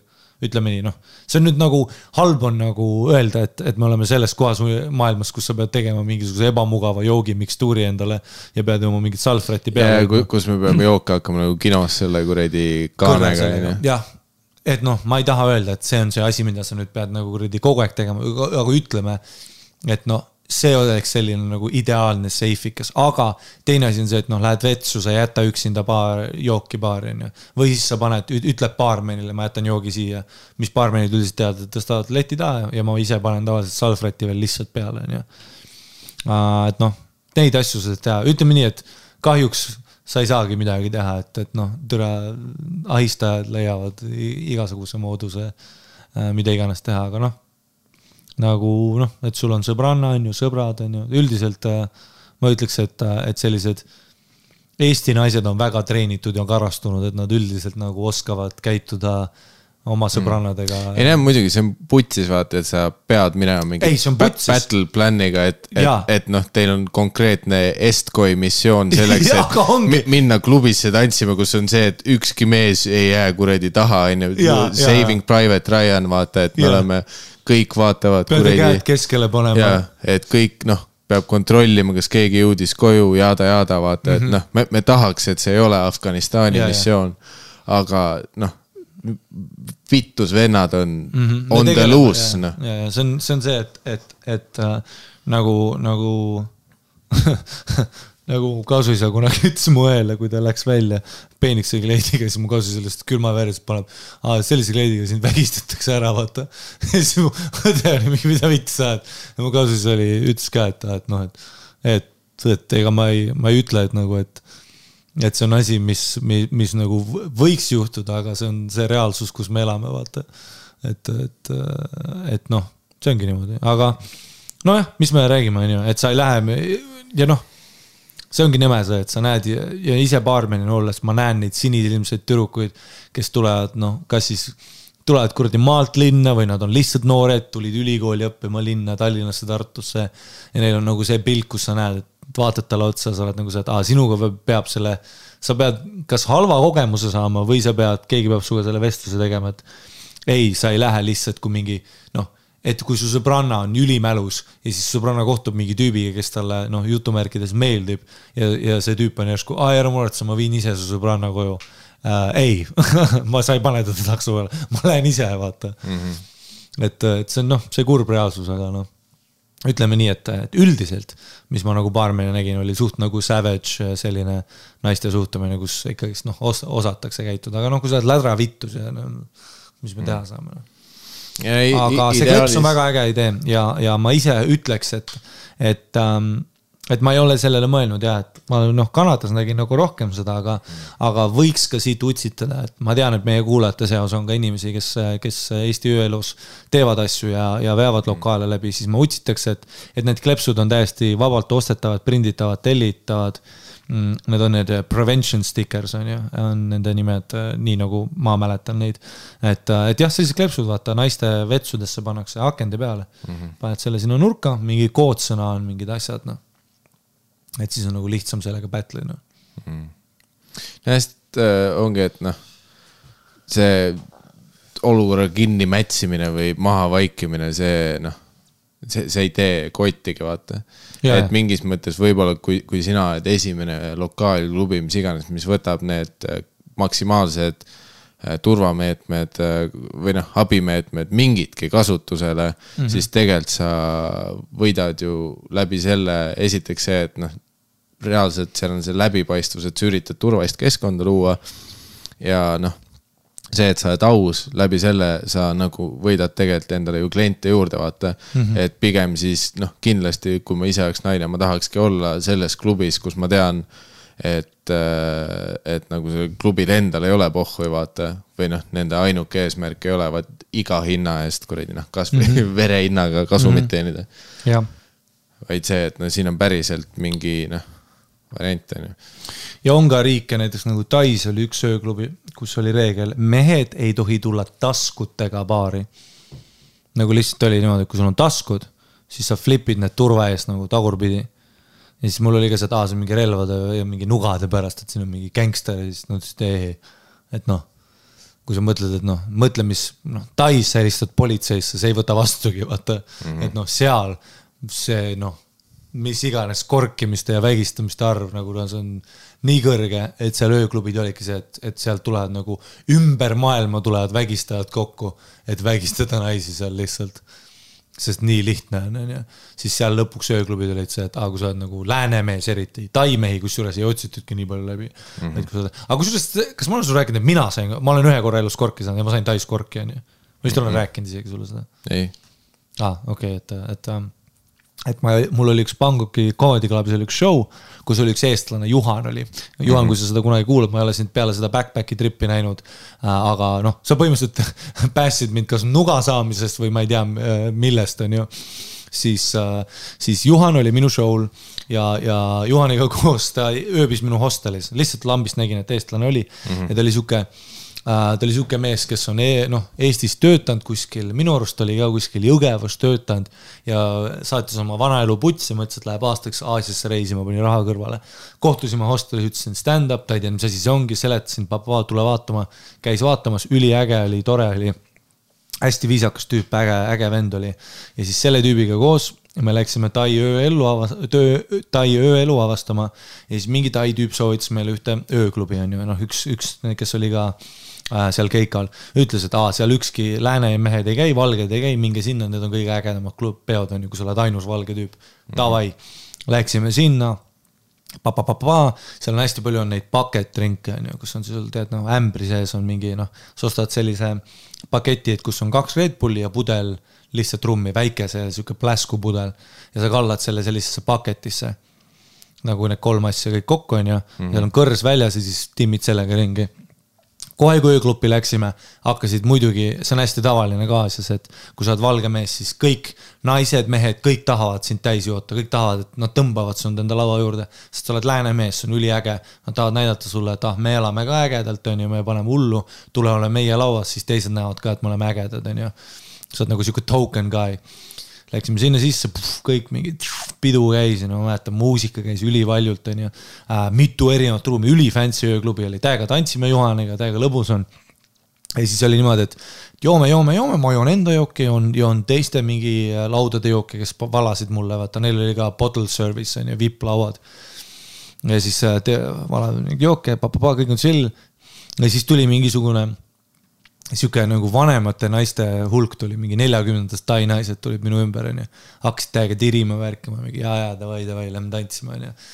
ja siis üks nendest andis mulle ühe joogi ja ma võtsin ka niimoodi, et võtsin noh, sihuke, jõin seda pool jooki ära. Läksin tantsi, aa, siis ma mäletan, ma panin veel tatti üks, ühe Ameerika naisega panin tatti, kes on elanud õpetajana seal. jah mm, -hmm. üks nagu valge naine oli veel seal. võib-olla oli veel, no ma lihtsalt olin mälus, ma ei mäleta. aga no ma ei olnud nagu ma ei olnud niimoodi, ma, ma olin täiesti noh, ma ei kukkunud, ma ei oksendanud, midagi ei olnud, et ma sain nagu tantsida ja värki. panin selle naisega tatti ja siis tulid jah need vanemad naised, ma mäletan. ja üks vanem naine andis mulle džinn-tooniku. ja siis ma jõin selle kuskil poole peale ja ma mäletan samal ajal, kui ma tantsin ja ma ei mäleta seda ajaühikut, aga see oli meeletult lühike, ma pakun kaks minutit kuni kümme. ja ma mäletan, ma vaatasin ülesse ja kohe nägin nagu trail, nagu tulede treile ja noh, ma ei ole elus, too hetk ma ei olnud mitte midagi, ma ei olnud seeni ega hapet ka elus teinud ja ma olin savu suitsetanud võib-olla paar korda, onju.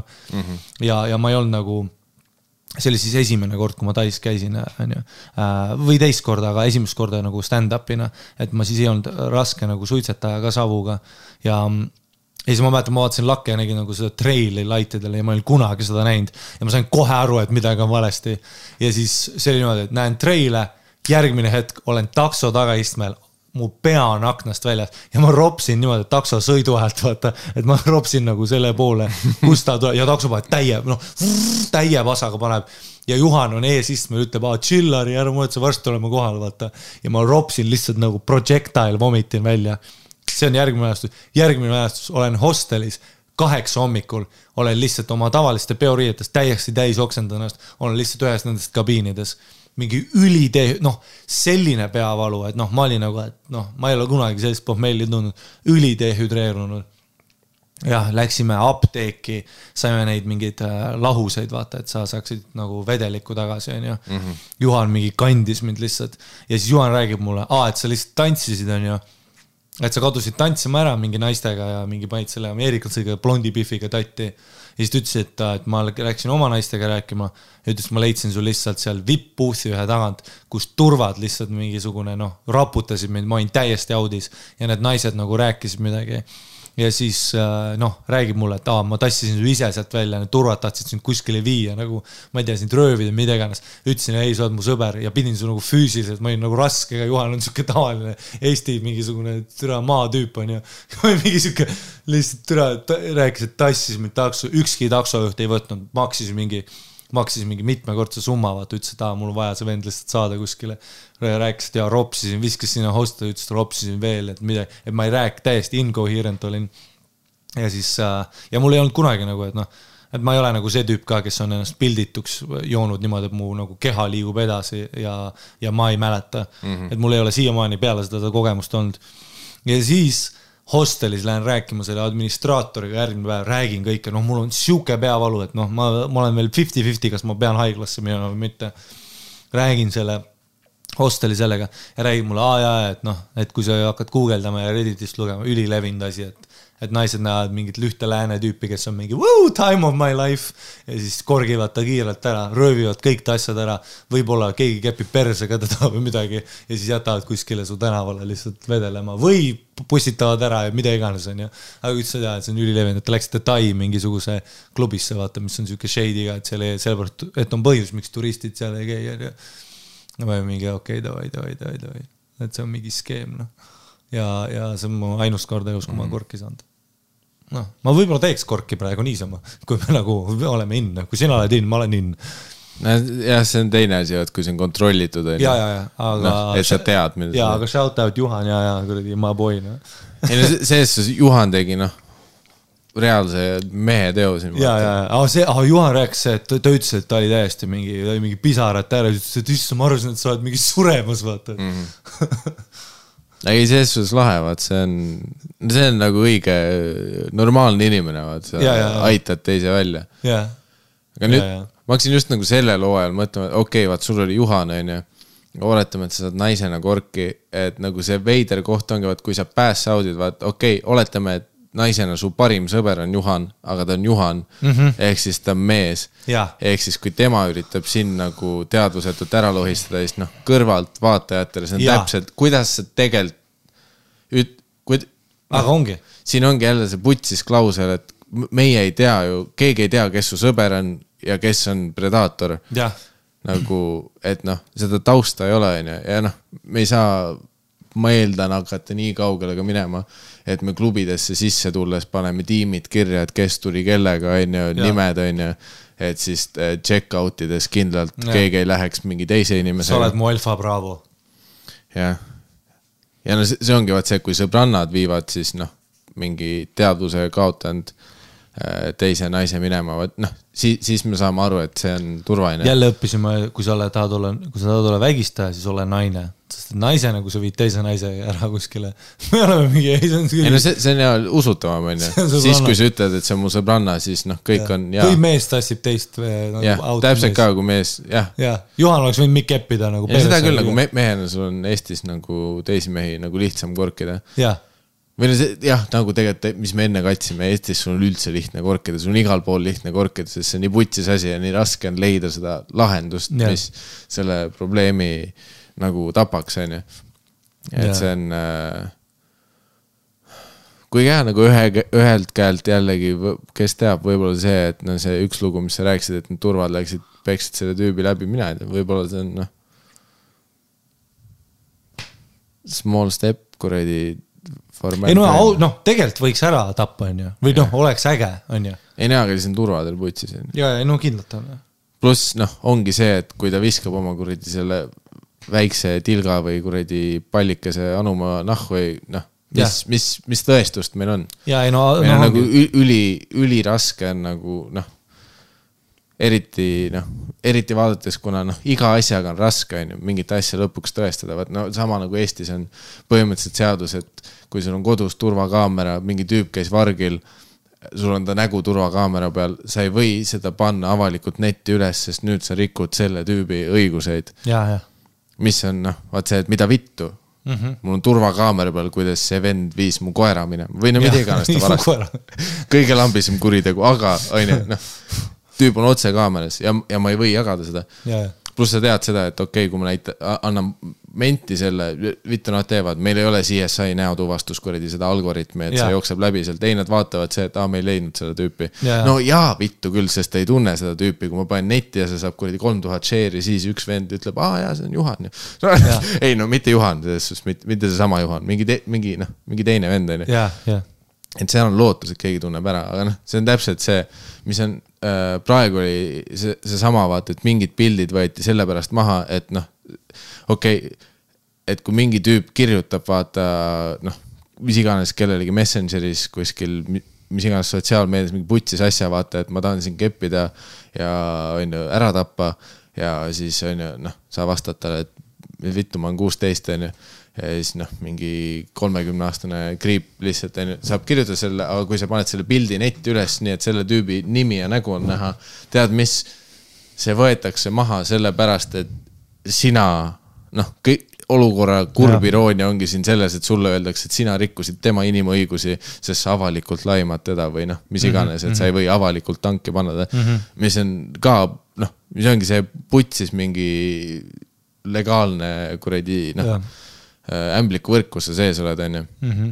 ja noh, see, see on ka täpselt selle korgiga vaata, et, et kui meil ei ole tegelikult kaamera peal nagu noh, üli-üli tõestatavat materjali, et see tüüp mm -hmm. tegi seda, no ongi, siis noh, tehniliselt, mis nüüd see tüüp sai, on teada, et ta oleks peaaegu vahele jäänud, aga seekord ei jäänud mm. -hmm. nagu, sest me noh, jällegi seaduse raames ei saa munnigi teha.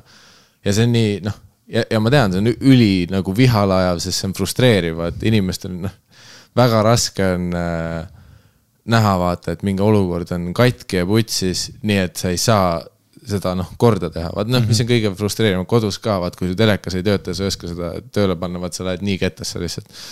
ja noh, ja see, see on väiksel skaalal on ju, teine on siis on ju meil siin suurel ühiskondlikul tasandil on ju, et me noh, ilmselgelt me näeme probleemi, me teame, et see on, aga seda on nii raske, raske lahendada.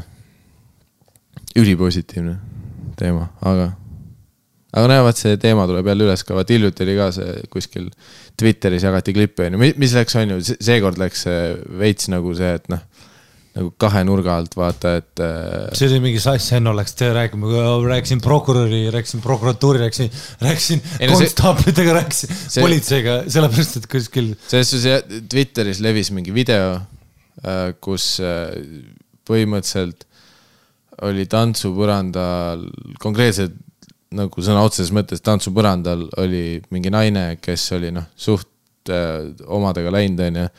lihtsalt lamas seal põhimõtteliselt Meritähes ja noh, mingi noh, norm kuradi kepivend oli lihtsalt noh, elas seljas tal tantsupõrandal ja video järgi raske aru saada, kas ta lihtsalt pani üliagressiivselt näppu või ta üritas oma flatsiidset peenist talle sisse suruda, nagu ma, ma, ma noh, selles suhtes meil ei olnud õiget nurka, aga noh, see, see ei näinud hea välja, mida ta tegi. See ei näinud hea välja. see nägi nagu noh, see nägi ilmselgelt vale asi välja.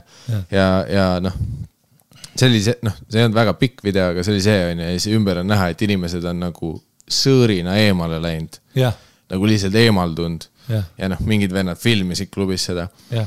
ja ja ma saan aru, et ja siin inimesed on, et miks keegi ei tee midagi, siis ma ei taha olla devil's advocate, aga me ei tea, mis seal enne toimus, onju. kas nad olid omavahel, panid juba hullu terve õhtu, onju, et noh, ei no kindlasti selles suhtes, kui me oleme täiesti ausad, on klubides olnud läbi ajaloo situatsioone, kus kaks inimest äh, konsensuslikult joovad teineteist mällu ja kepivad klubis jah, või teeterminalis on ju. Neid asju on juhtunud. Jah, ja jah, no see on see, aga noh, aga igatahes jaa, see, see video saadeti, minu arust nagu ma aru sain, mingid inimesed konkreetselt ja nüüd ma ei saagi aru, kas need inimesed trollisid või uskusid ise ka seda, aga saatsid selle video Sass Hennole, ütlesid, see juhtus see nädal klubis Hollywood Tallinnas. ja siis Sass Henno läks noh, mingi noh, full missioonile sellega, et hakkas noh, ja siis noh, Hollywoodist öeldi vaata, et see ei ole meie klubi ta,, ta-ta-ta onju ja pluss äh, nagu me rääkisime selle videos oli okay, mustanahaline kui- rastadega turvamees keda si- si. siin on nagu. kas sa vaatasid videot? me, me ei kiida videos toimuvat heaks, aga no ilmselgelt kui sa mitte. vaatad video lõpuni, seal ilmub üks tüüp, kes on mustanahaline rastapatsidega ja tal on must eesärk, kus on kirjas security ja video lõpeb suht selle koha peal, kus see klemm ohkab, sest ta peab jälle tegelema asjadega, millega ta ei taha oma elus tegeleda. jah, noh, mitte sellepärast, et ta laisk oleks või midagi, aga noh, see on lihtsalt asi, millega sa ei, noh, sa tahaks, et kõik on lihtsalt klubis normaalsed ja türa, ärge hakake kuradi vägistama või keppima, ma ei tea, mida te teete, aga ärge tehke seda. ja ma ei tea, mida Jah. sa teed, aga ära tee. sest äh,, aga jah, ja noh, siin on jällegi, vaat inimesed võivad tulla ütlema, et aga kust sa tead, et klubis Hollywood ei ole mustanahalist rastadega turvameest. Sest ma tean, jah, klubis Hollywood ei ole mustanahalist rastadega turvameest. ega ei saa lähima kahekümne aasta Jah. jooksul olla, sest mis ei ole meie pärast, vaid tead mille pärast, sest Eesti on rassistlik, ülirassistlik koht. Ja kujuta ette, kui sa oled klubis Hollywood, mis on juba nagu konkreetne noh, normaalne ossibunker, kui sa tuled Eestisse, sul on niigi raske olla mustanahaline tüüp ja nüüd su töökoht on klubis Hollywood, olla turvamees kõikide mälus vendade keskel, kellest noh, pooled on noh, mingi sügavas ehitusdepressioonis ka veel onju. ja hingeni väga rassistlikud ja. Ja sa pead mustanahaline turvamees olema klubis Hollywood, kus need tüübid joovad, lähevad vägivaldseks ja tunnevad oma rassismi hingamas tugevamalt kui kunagi varem. saad aru, et sa pead selles olukorras, sa ei ole enam turvamees, sa oled mingi Denzel Washingtoni filmis, kus inimesed tulevad ise kaklema sinu. sa oled John Wick, kõik tahavad sind sinu iga tööpäev on mingi noh, nagu mi- mis iganes kuradi eh, Wesley Snipesi filmid. Spavn ja kõik su, asjad. su iga tööpäev on see, vaata mäletad, kui Neo kõndis selle kohveri täis relvadega sinna hoonesse. Ei no kui sa oled mustanahaline, kui sa peaks olema mustanahaline turvamees klubi Hollywoodis, legit su tööpäevad ongi John Wicki episoodid, aga ongi, sest Eesti on putsis rassistlik koht ja sina ei turva seal.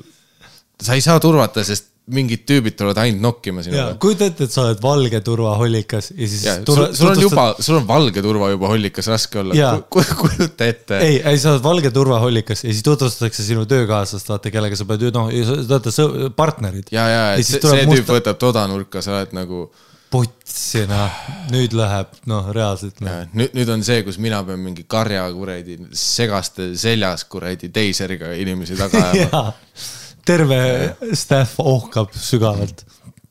mis on järjekordne kurb asi. me ei saa nagu ma, ma tahaks elada Eestis, kus mustanahaline rastapatsidega tüüp saaks töötada kus iganes ta tahab. aga olukorda vaadates ma ei näe Eesti ööelu pilti muutumas nii tolereerivaks ja sõbralikuks, paraku, sest oleme ausad, nagu ööelu on putsis mm, -hmm. as it is ja mustanahalise turvana sinu jaoks oleks pluss väga alati raske. sellistel videotel, kui need lähevad vaiali, eks inimesed teevad oma pika postituse, kus nad on, vaadake, mis toimub meie ühiskonnas, on see, et jah, see toimub ka see hetk, kui sa kirjutad kahjuks nagu see, et sa seda videot jagad ja oma mingit arvamust paned, et nüüd on nii, et te- see on noh, see, ah see on, ma lihtsalt vihkan, kui mingisugused nagu asjad lähevad vairaliks ja inimesed, tead see, et noh, kui, kui maailm on, kui maailm põleb, siis see ei aita, et sa oled lõkke kõrval, aga tead, mina, aga mina, Mähmo ju põleb. aga ju põleb, jah, põleb, me näeme videot, kus see tüüp peaks prollikuuliga näkku saama, kuigi me ei tea, mis seal ennem toimus, äkki, äkki seal keppisid terve, no me ei tea, aga lihtsalt, okei okay,, ütleme, et see on yeah. reaalne vägistamine mida ta prolliga oli ei, no onju ku,. kui me vaatame seda videot, see on puts ja noh, ja okei aga okay., see ei aita nagu noh, saad aru, inimestel noh, see, see on see, see on see, oot, vaat millest me rääkisime, oli ka see, et kui sa vaatad seda noh, videot, siis isegi okei okay,, kui me võtame selle klausli siit kõrvalt ära, et see on äh, mingi naise ahistamine, siis isegi igal tasandil on see klubis lubamatu tegevus, sest tead mis, punkt üks, sa ei või klubis põranda peal lamada. tead, see on reeglite vastu, teine asi, sa ei või isegi konsensuslikult keppida klubi põrandal, see on klubi tantsupõrand vabandage, see pole vägistamine, see on armastus. ja nagu igatpidi see asi ei ole klubis lubatud nagu mm. -hmm.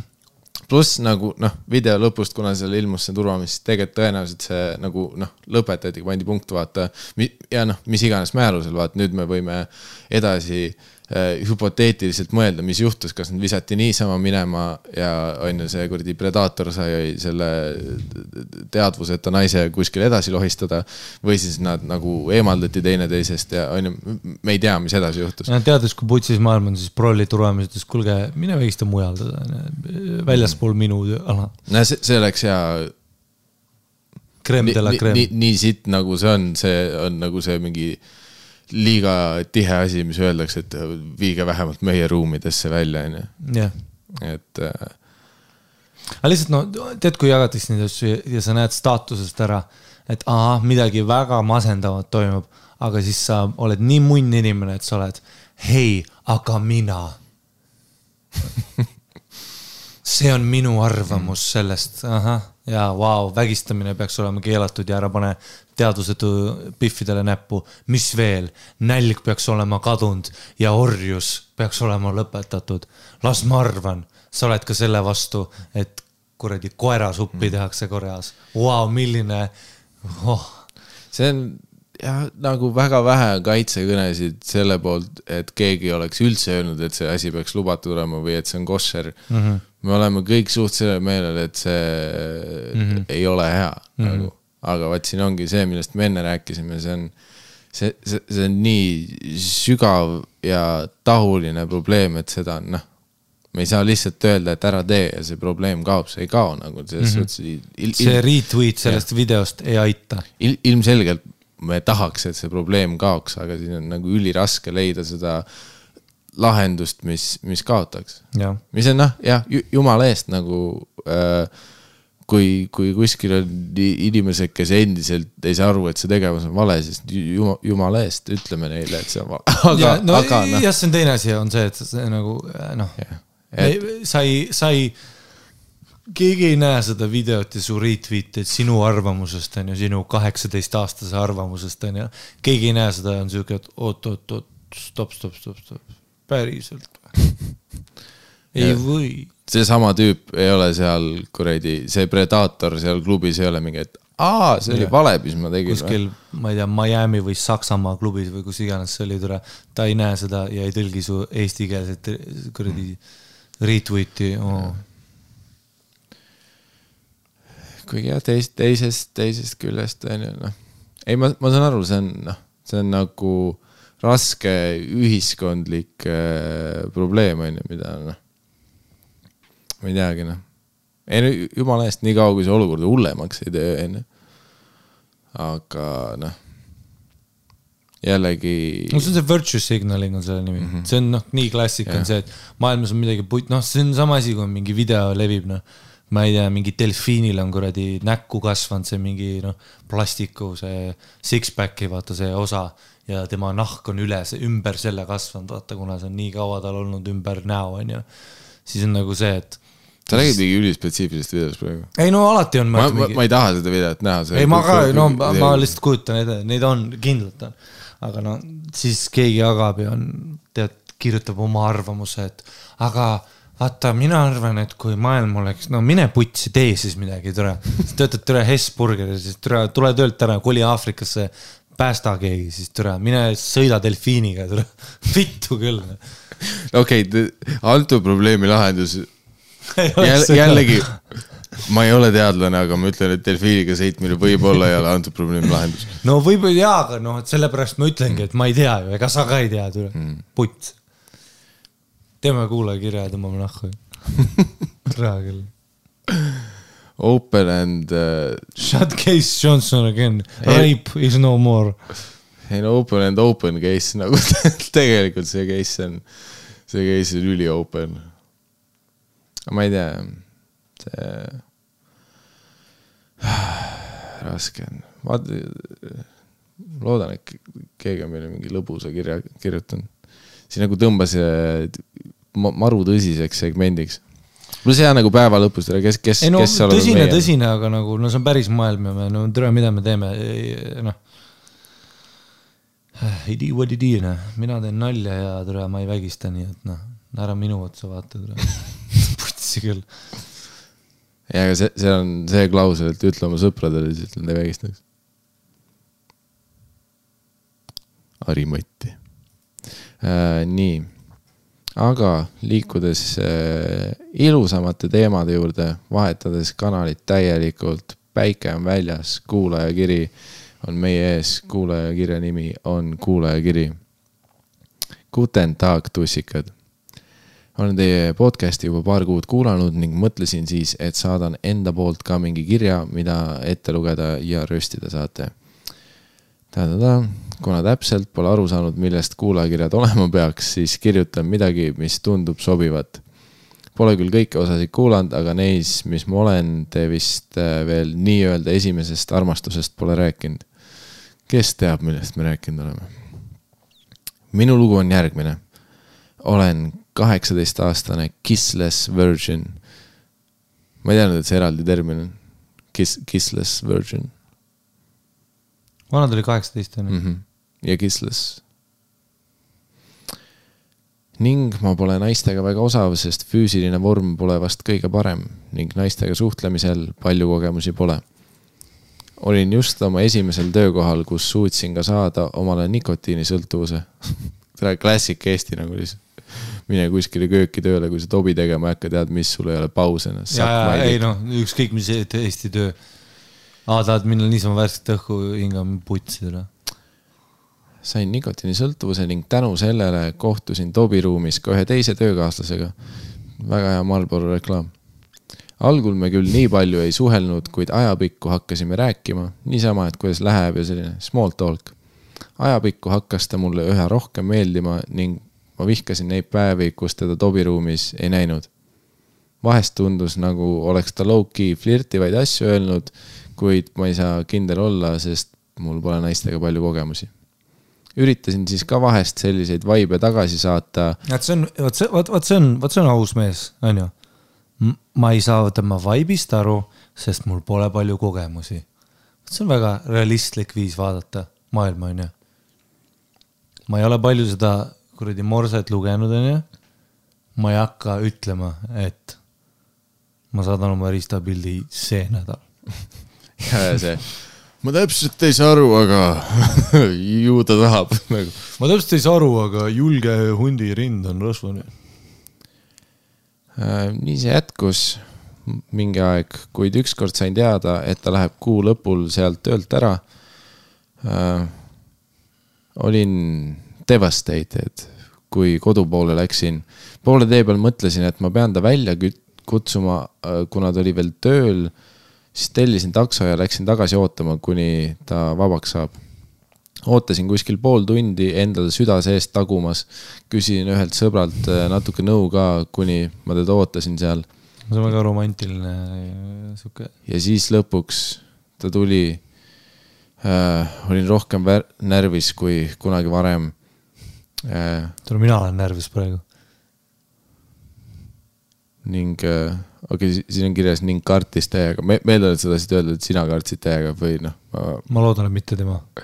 siinkohal peaks äh, ühte väikest fakti mainima. nimelt oli natuke aega tagasi tulnud jutuks vanus. too hetk oli mul kuskil kuu aega puudu, et kaheksateist äh, saaksin. mõtlesin, et ta on mingi kakskümmend midagi, kuid siis troppis ta selle pommi, et ta oli minust viisteist aastat vanem. too, too hetk, oota, vi-, viisteist aastat vanem, et tema hakkas kohe. kolmkümmend kaks. jah Jah., põhimõtteliselt.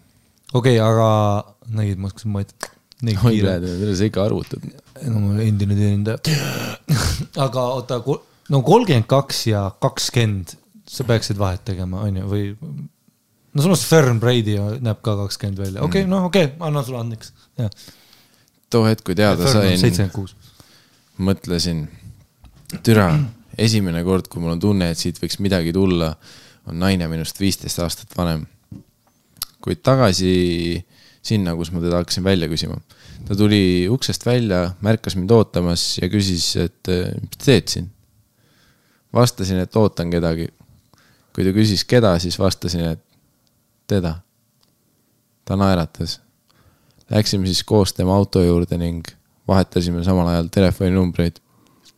too õhtu sõitsime temaga natuke ringi ja siis viskas ta mind koju ära. too õhtu mõtlesin, et lõpuks läheb elus midagi hästi. leppisime siis teise kohtumise kokku. käisime söömas ja vaaterattal, kuna oli kuu lõpp, siis oli tal rahadega kitsas ning mina tegin välja. õhtupoole käisime ka rannas ning jälle viis ta mind õhtul koju ära. Päev oli super hästi läinud, kuigi olen naistega täiesti kogenematu ja mul jäi tunne, et meil on midagi, mingi klikk mm. -hmm. leppisime siis järgmise kohtumise kokku, too hetk oli ta juba sellest samast töökohast lahkunud, kus eh, koos töötasime. ja tookord ta ei tulnud. sain kuskil kolme ajal temalt sõnumi, et vabandust, et äh, läks kuskil natuke kauem. Mõtlesin siis, et noh, juhtub ikka ning küsisin, kas saan teda mõni teine kord näha. kuid ka tookord ei tulnud ta kohale. ma ei teadnud, mida teha ja valus oli. rääkisime Messengeris, siis tundus ta normaalne, kuid iga kord, kui miskit hakkasime kokku leppima, siis ta jälle kadus kuskile.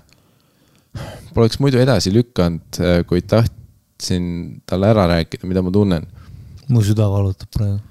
rohkem ei kohtunud, mingi small talk Messengeris ning ükskord, kui lädramälus olin, saatsin sõnumi, et mida ma tegin. ta vastas, et tal on lihtsalt mingid muutused elus ning küsis, kuna mina vaba olen, kuid ega sealt ka kuskile jõudnud. olen otsustanud, et ma ei hakka talle ise kirjutama. siit õpetlikust loost õppisin, et naisi ei saa usaldada ning sain oma esimese murtud südame. okei, okei, okei, okei, see, üli, üli, ülikiirelt eskaleerumine. okei, pianist on ju, sind, okei okay,, maha on ju. Ah, siis on see, PS juhuks, kui ta seda podcast'i läbi mingi ime kuuleb ja ennast sellest loost ära tunneb, siis mida vittu jott. okei okay., saaks öelda, mida vittu lits, aga okei okay.. Räägime ähm,, esiteks sa tead, millega sa tegelesid, sa praegu noh, on ju, meil oli siin, on ju, sa oled noor poiss, on ju. ilmselgelt sa meeldisid talle, on ju, aga noh, siin on vanusevahe ta kahtles, see, et sa saatsid, noh, see, et sa suutsid üldse siin, noh, sa said pingilt ära, said praegu meeskonnas mängida, see, et me üldse sa said väljakule ja see, et me sind üldse väljakule lasime, sa peaksid olema praegu türa, mis game mul on, on ju. Mhm. sest no praegu see, et sa oled seitseteist ja tema on kolmkümmend kaks ja sa läksid triblama palli. Mhm. see on praegu noh, see on noh, tegelikult kui me nii võtame, see on edulugu me võitsime praegu noh, me võitsime liiga, on ju, sa ütlesid, et sa oled tünn ka või midagi, on ju. Ta ütles, et on mingi noh, ei, ta ütles pigem, et füüsiline vorm pole kõige parem. aa no äkki sa oled peenike või midagi jah, jaa, aga no tule sul testosteroon möllab, sul on aega, tule sa jõuad kahe aastaga saada full gas jokiks no. see on meie klassikaline dude bro soovitus. mine juuksi, get shredded, tulevad naised või mehed, ma ei tea. tulevad naised. Ja kui nad ei tule, mida ma enne rääkisin, kuidas GHB tööd, igatahes äh, ei. Äh,, ei no kuule, see, et sa, et me siin saime, noh, see on ilmselge, mis toimub, tema hakkas lihtsalt kahtlema, on ju, kuna ta sai sinuga paar korda kokku, te rääkisite, siis ta hakkab peas aru saama, et okei okay, meil on siin nagu leek on olemas, aga ta saab aru, et noh, sinu, sul ei ole piisavalt kogemust, on ju, ta juba paneb, ta ei pane enam niisama näppu, talle paneb, ta teeb juba kõiki asju, on ju. tal on mingi, võib-olla mingid teised mehed ka, kes on tema vanuses lähemal, räägivad temaga. aga see, et ta lasi sind, noh, saad aru?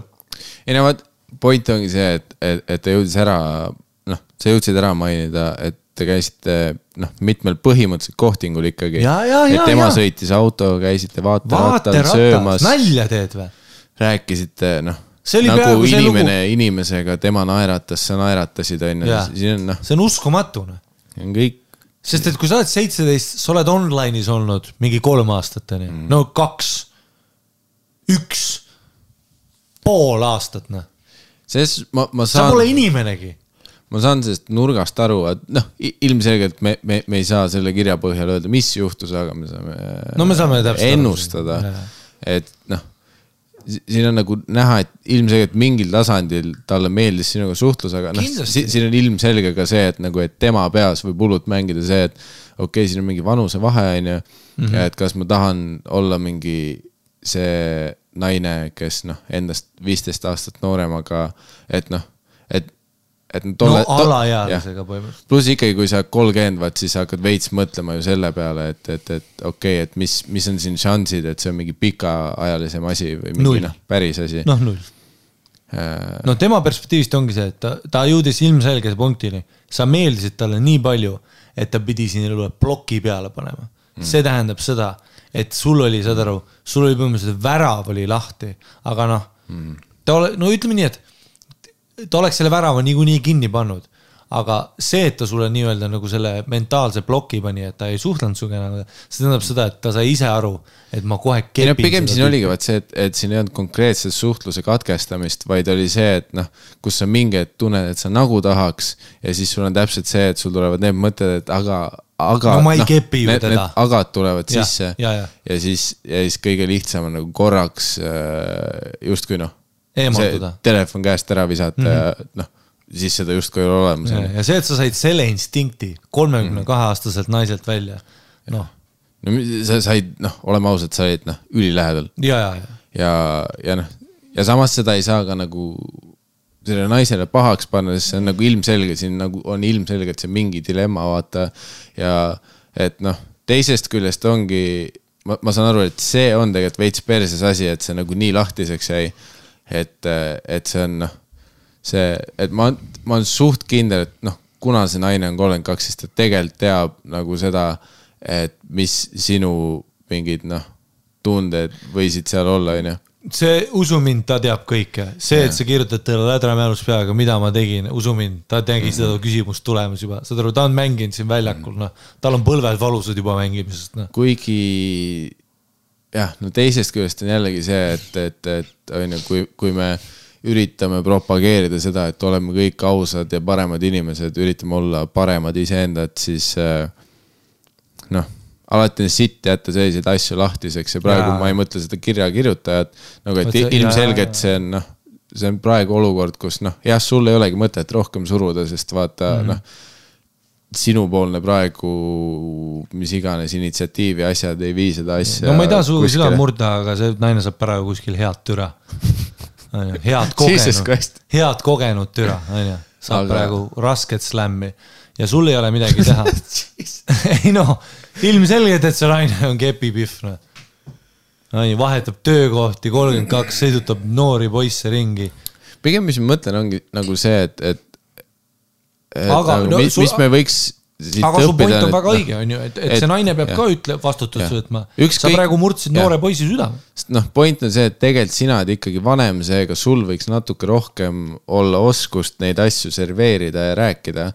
et eh, noh, lõppkokkuvõttes ükskõik, mis su sugu on, nagu noh, oleme ausad, nagu päeva lõpus tegelikult meil nagu mingi kõhuinstinkt või mingi asi ütleb suht kindlalt ära, kui kellelgi on meie vastu tunded on. Ja siin on see, et. no kui me sood ära vahetaks, ma eelistaks menti praegu. okei, ja teine kühvel on see, kui sood ära vahetada, siis me oleme kõik ju pilastamine. ja, ja me, me eelistaks menti praegu.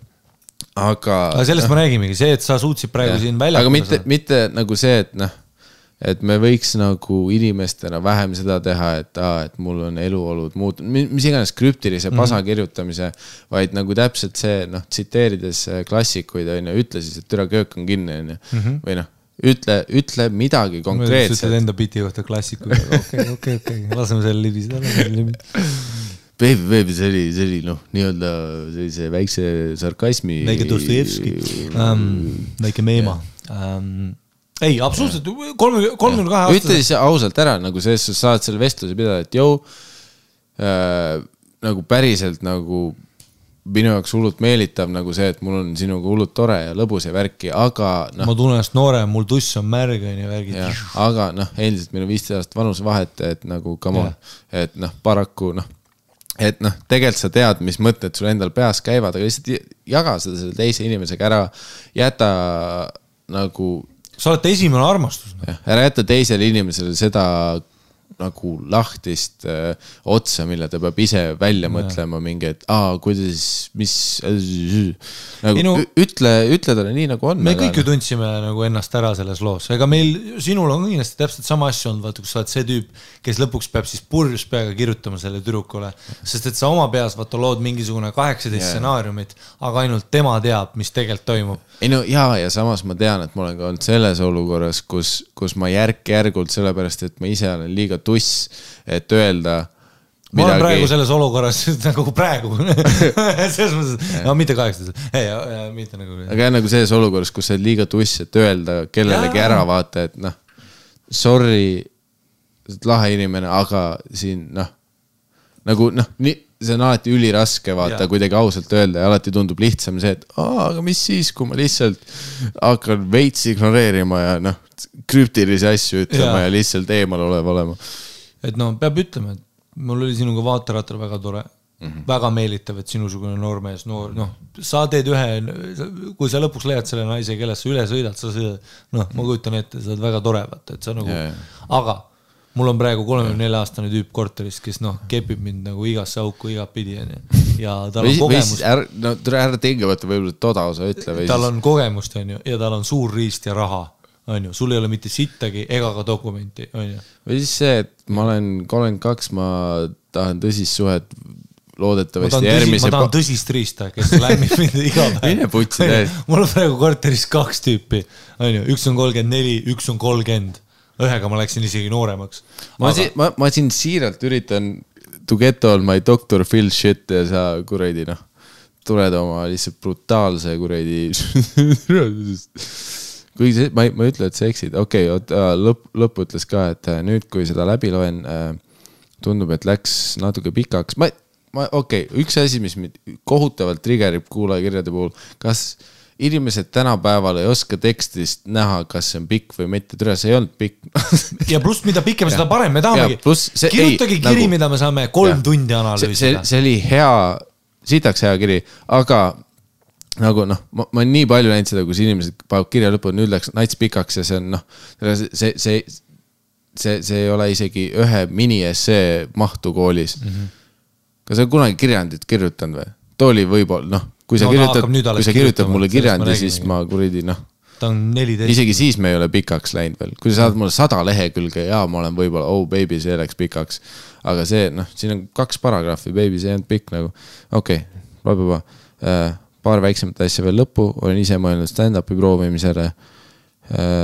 mõtlesin äh, küsida, et on mingeid pro-tippe esmakordsele esinejale. Just äh,. tule open mic idele, tule vaata. Või no esimene samm on alati lihtsam, enne käi mingit open mic'i vaatamas. ja, ja siis pane ennast kirja open mic'ile, kui sa noh, veits noh, kui sa vaatad ühe open mic'i ära, siis enam-vähem saad formaadist aru. pluss arvestades, et sa suutsid kolmekümne kahe aastase naise panna peaaegu sind keppima, siis no open mic on mm., pole midagi. lõpetuseks, Michael, don't do it. Või kui selle kirja ajaks seda juba teinud oled, siis arvan, et see oli päris naljakas, nagu Ari on öelnud, et see olla võib. hoidke kõva. et kui sa ennast ära tapad, siis no, Ari on öelnud seda. aitäh sulle kirja kirjutatud, väga hea oli, väga nunnu oli, väga selline kaasaarv ja väga nagu romantiline kõik see kuradi vaaterõtas ootasid peale tööd, süda puperdas noh, noor armastus, ei ole midagi ilusamat kui noor armastus no.. Ja ma loodan, et sa praeguseks juba ei korgine. ei ole midagi ilusamat välja arvatud kolmekümne nelja aastased suured türad.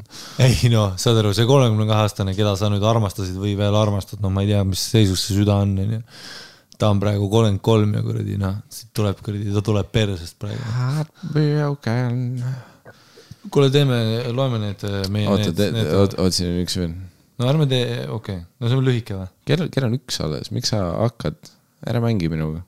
Aleksandr Popov kirjutas, et kui peale salvestust igav hakkab, siis tuleb välja, et Shooteris on pidu. tere, see vend ikka, tuleb välja, et kolmapäeval on Shootersis pidu. see vend ikka armastab, noh. iga kolmapäev on ikka pidu. armastab elu, noh. ma. Heipa, Ari, ärme mingit pikka tee. okei, jaa, see on lühike, issand jumal, rahune maha nüüd.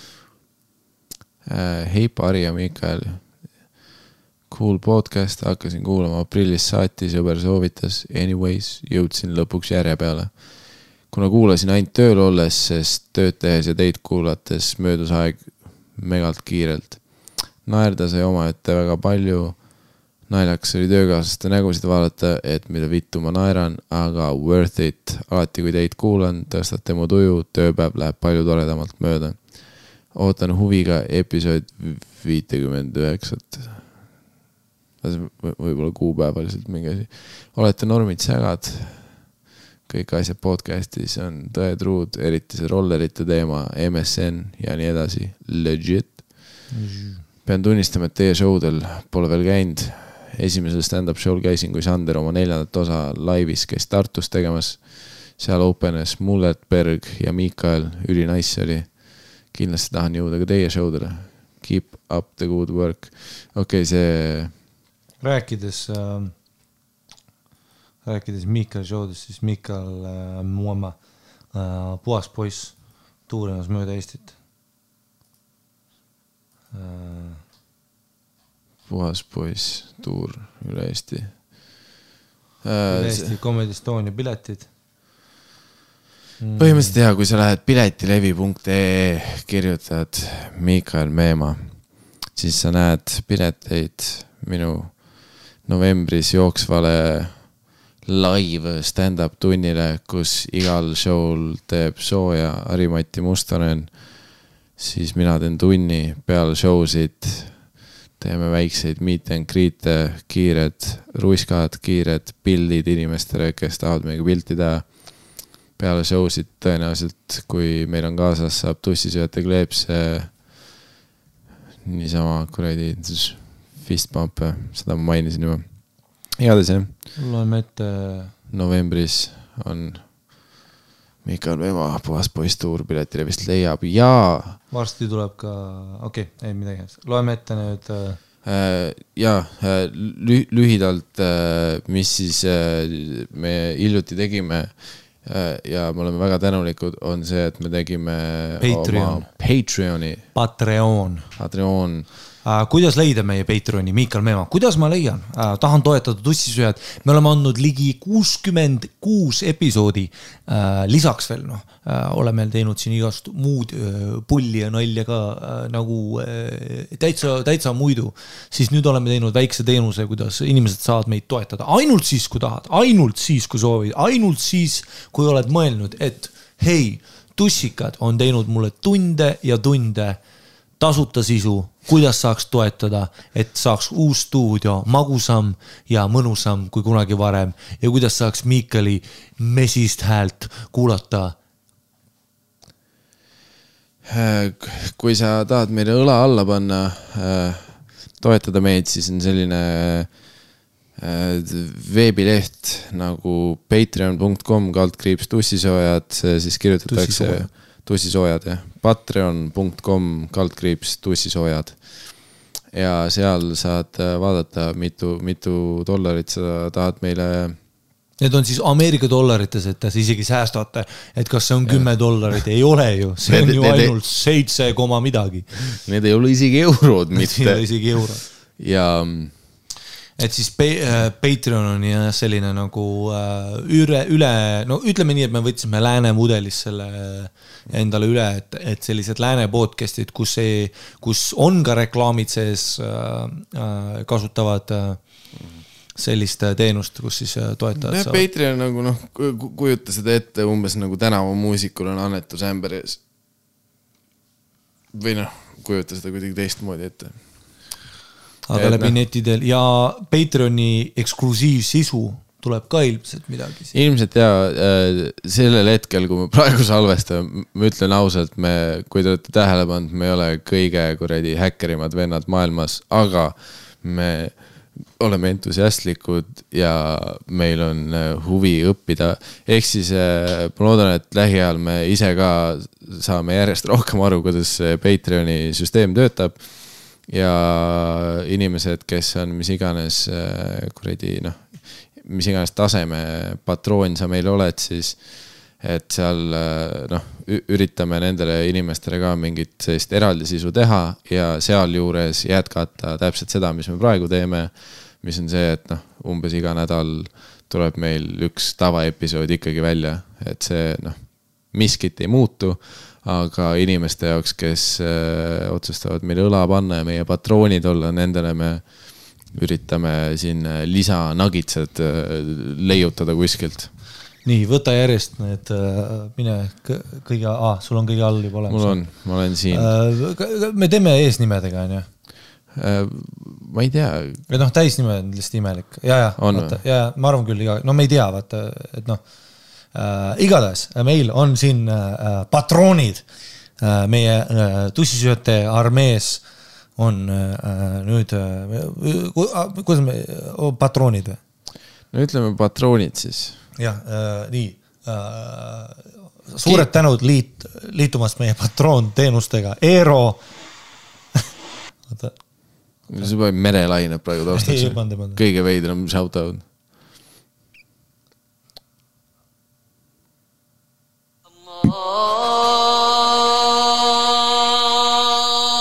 Kas me ütleme eesnimed või?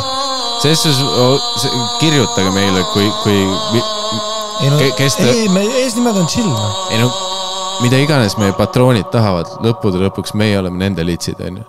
tõsi, ehk siis äh, me õpime samal ajal, kui me üritame seda, seda, seda teha, onju. ehk siis alustame nimekirjast inimesed, kes selle episoodi lindistamise hetkeks on meie fucking armastatud tussimuffinid ja sõbrad. seekord eesnimedega Eero, Kristjan, Maarja, Kärt, Kennet, ju Kennet, shout out Kennetile, shout out Ursula, shout out Elli. Paul, Kenert, Marko, üks rott on ka vahel. Siim, Sergei, Marko, Xenordemus, mu lemmik on hea, kus muidu on päris nimed. Ja siis tuleb Xenodermus. Ave, Don, Liis, Liisa, kuradi Rapla lits, Veiko, Germo, Germo, see on päris nimi, muidu on Karmo, aga keegi kirjutas valesti. Ja Ger-, Germo on jumala levinud nimi, Päris see või?. Eestis on mingi miljon Germo Äh,, okei, ei mitte miljon, aga küberrünnak ja Germo. ja meie kõige uuem patroon on Guido. Von Pong. no see, no jaa, see võib-olla ei ole päris nimi. ma arvan ka, et Guido Von Pong ei ole päris nimi.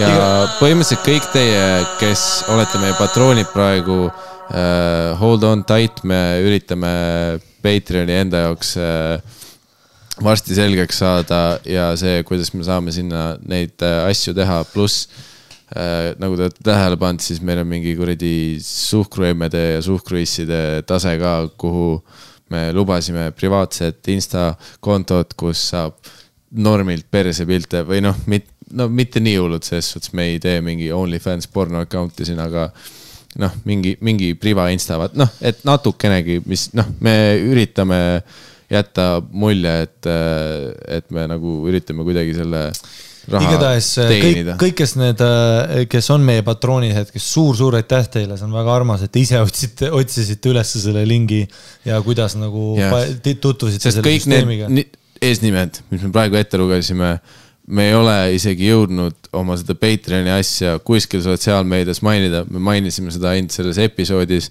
ja mis oli ülilahe, oli see, et see episood äh,, Ari laadis selle üles mingi pühapäeva öösel vastu esmaspäeva, mingi kell kolm äkki või mm. -hmm. ja kui ma kell kaheksa hommikul ärkasin, meil olid juba esimesed äh, patroonid kirjas, mis olid noh, too hetk, kui me episoodi üles laadisime, mul ei olnud meeles, kas ma selle Patreoni lehe aktiivseks tegin üldse veel. ja siis ma hommikul ärkasin selle peale, et meil olid juba mingid meilid tulnud, et aa, et teil on uued Patreonid.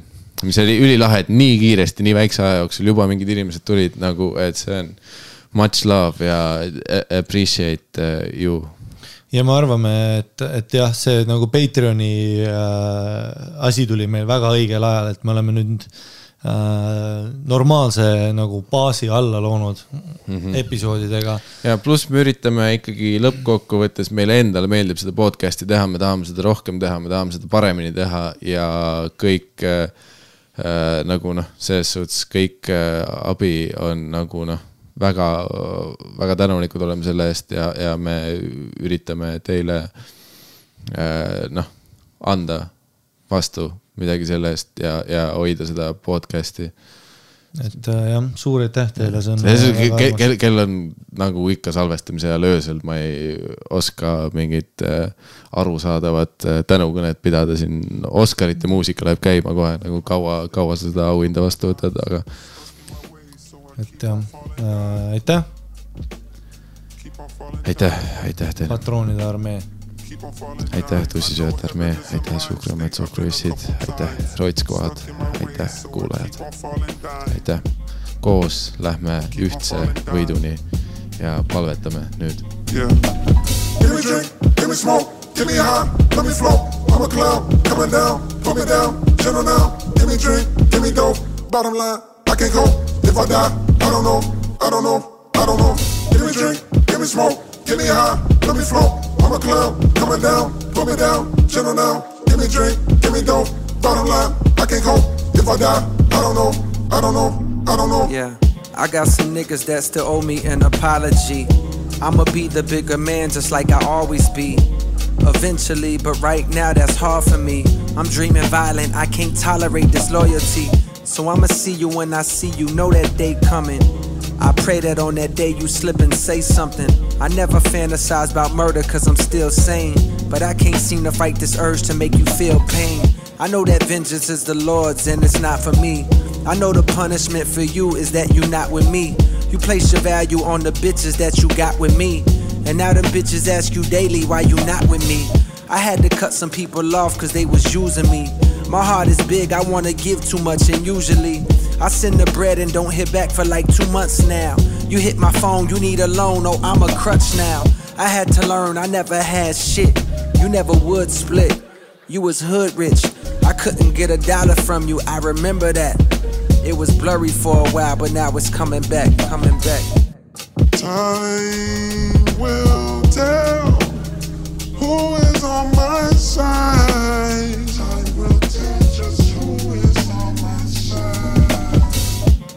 I mean well, but I can't stop my pride. I mean well, ja palvetame nüüd. Give me drink, give me smoke, give me high, let me float. I'm a cloud, coming down, put me down, gentle now. Give me drink, give me dope. Bottom line, I can't cope. If I die, I don't know, I don't know, I don't know. Give me drink, give me smoke, give me high, let me float. I'm a cloud, coming down, put me down, gentle now. Give me drink, give me dope. Bottom line, I can't cope. If I die, I don't know, I don't know, I don't know.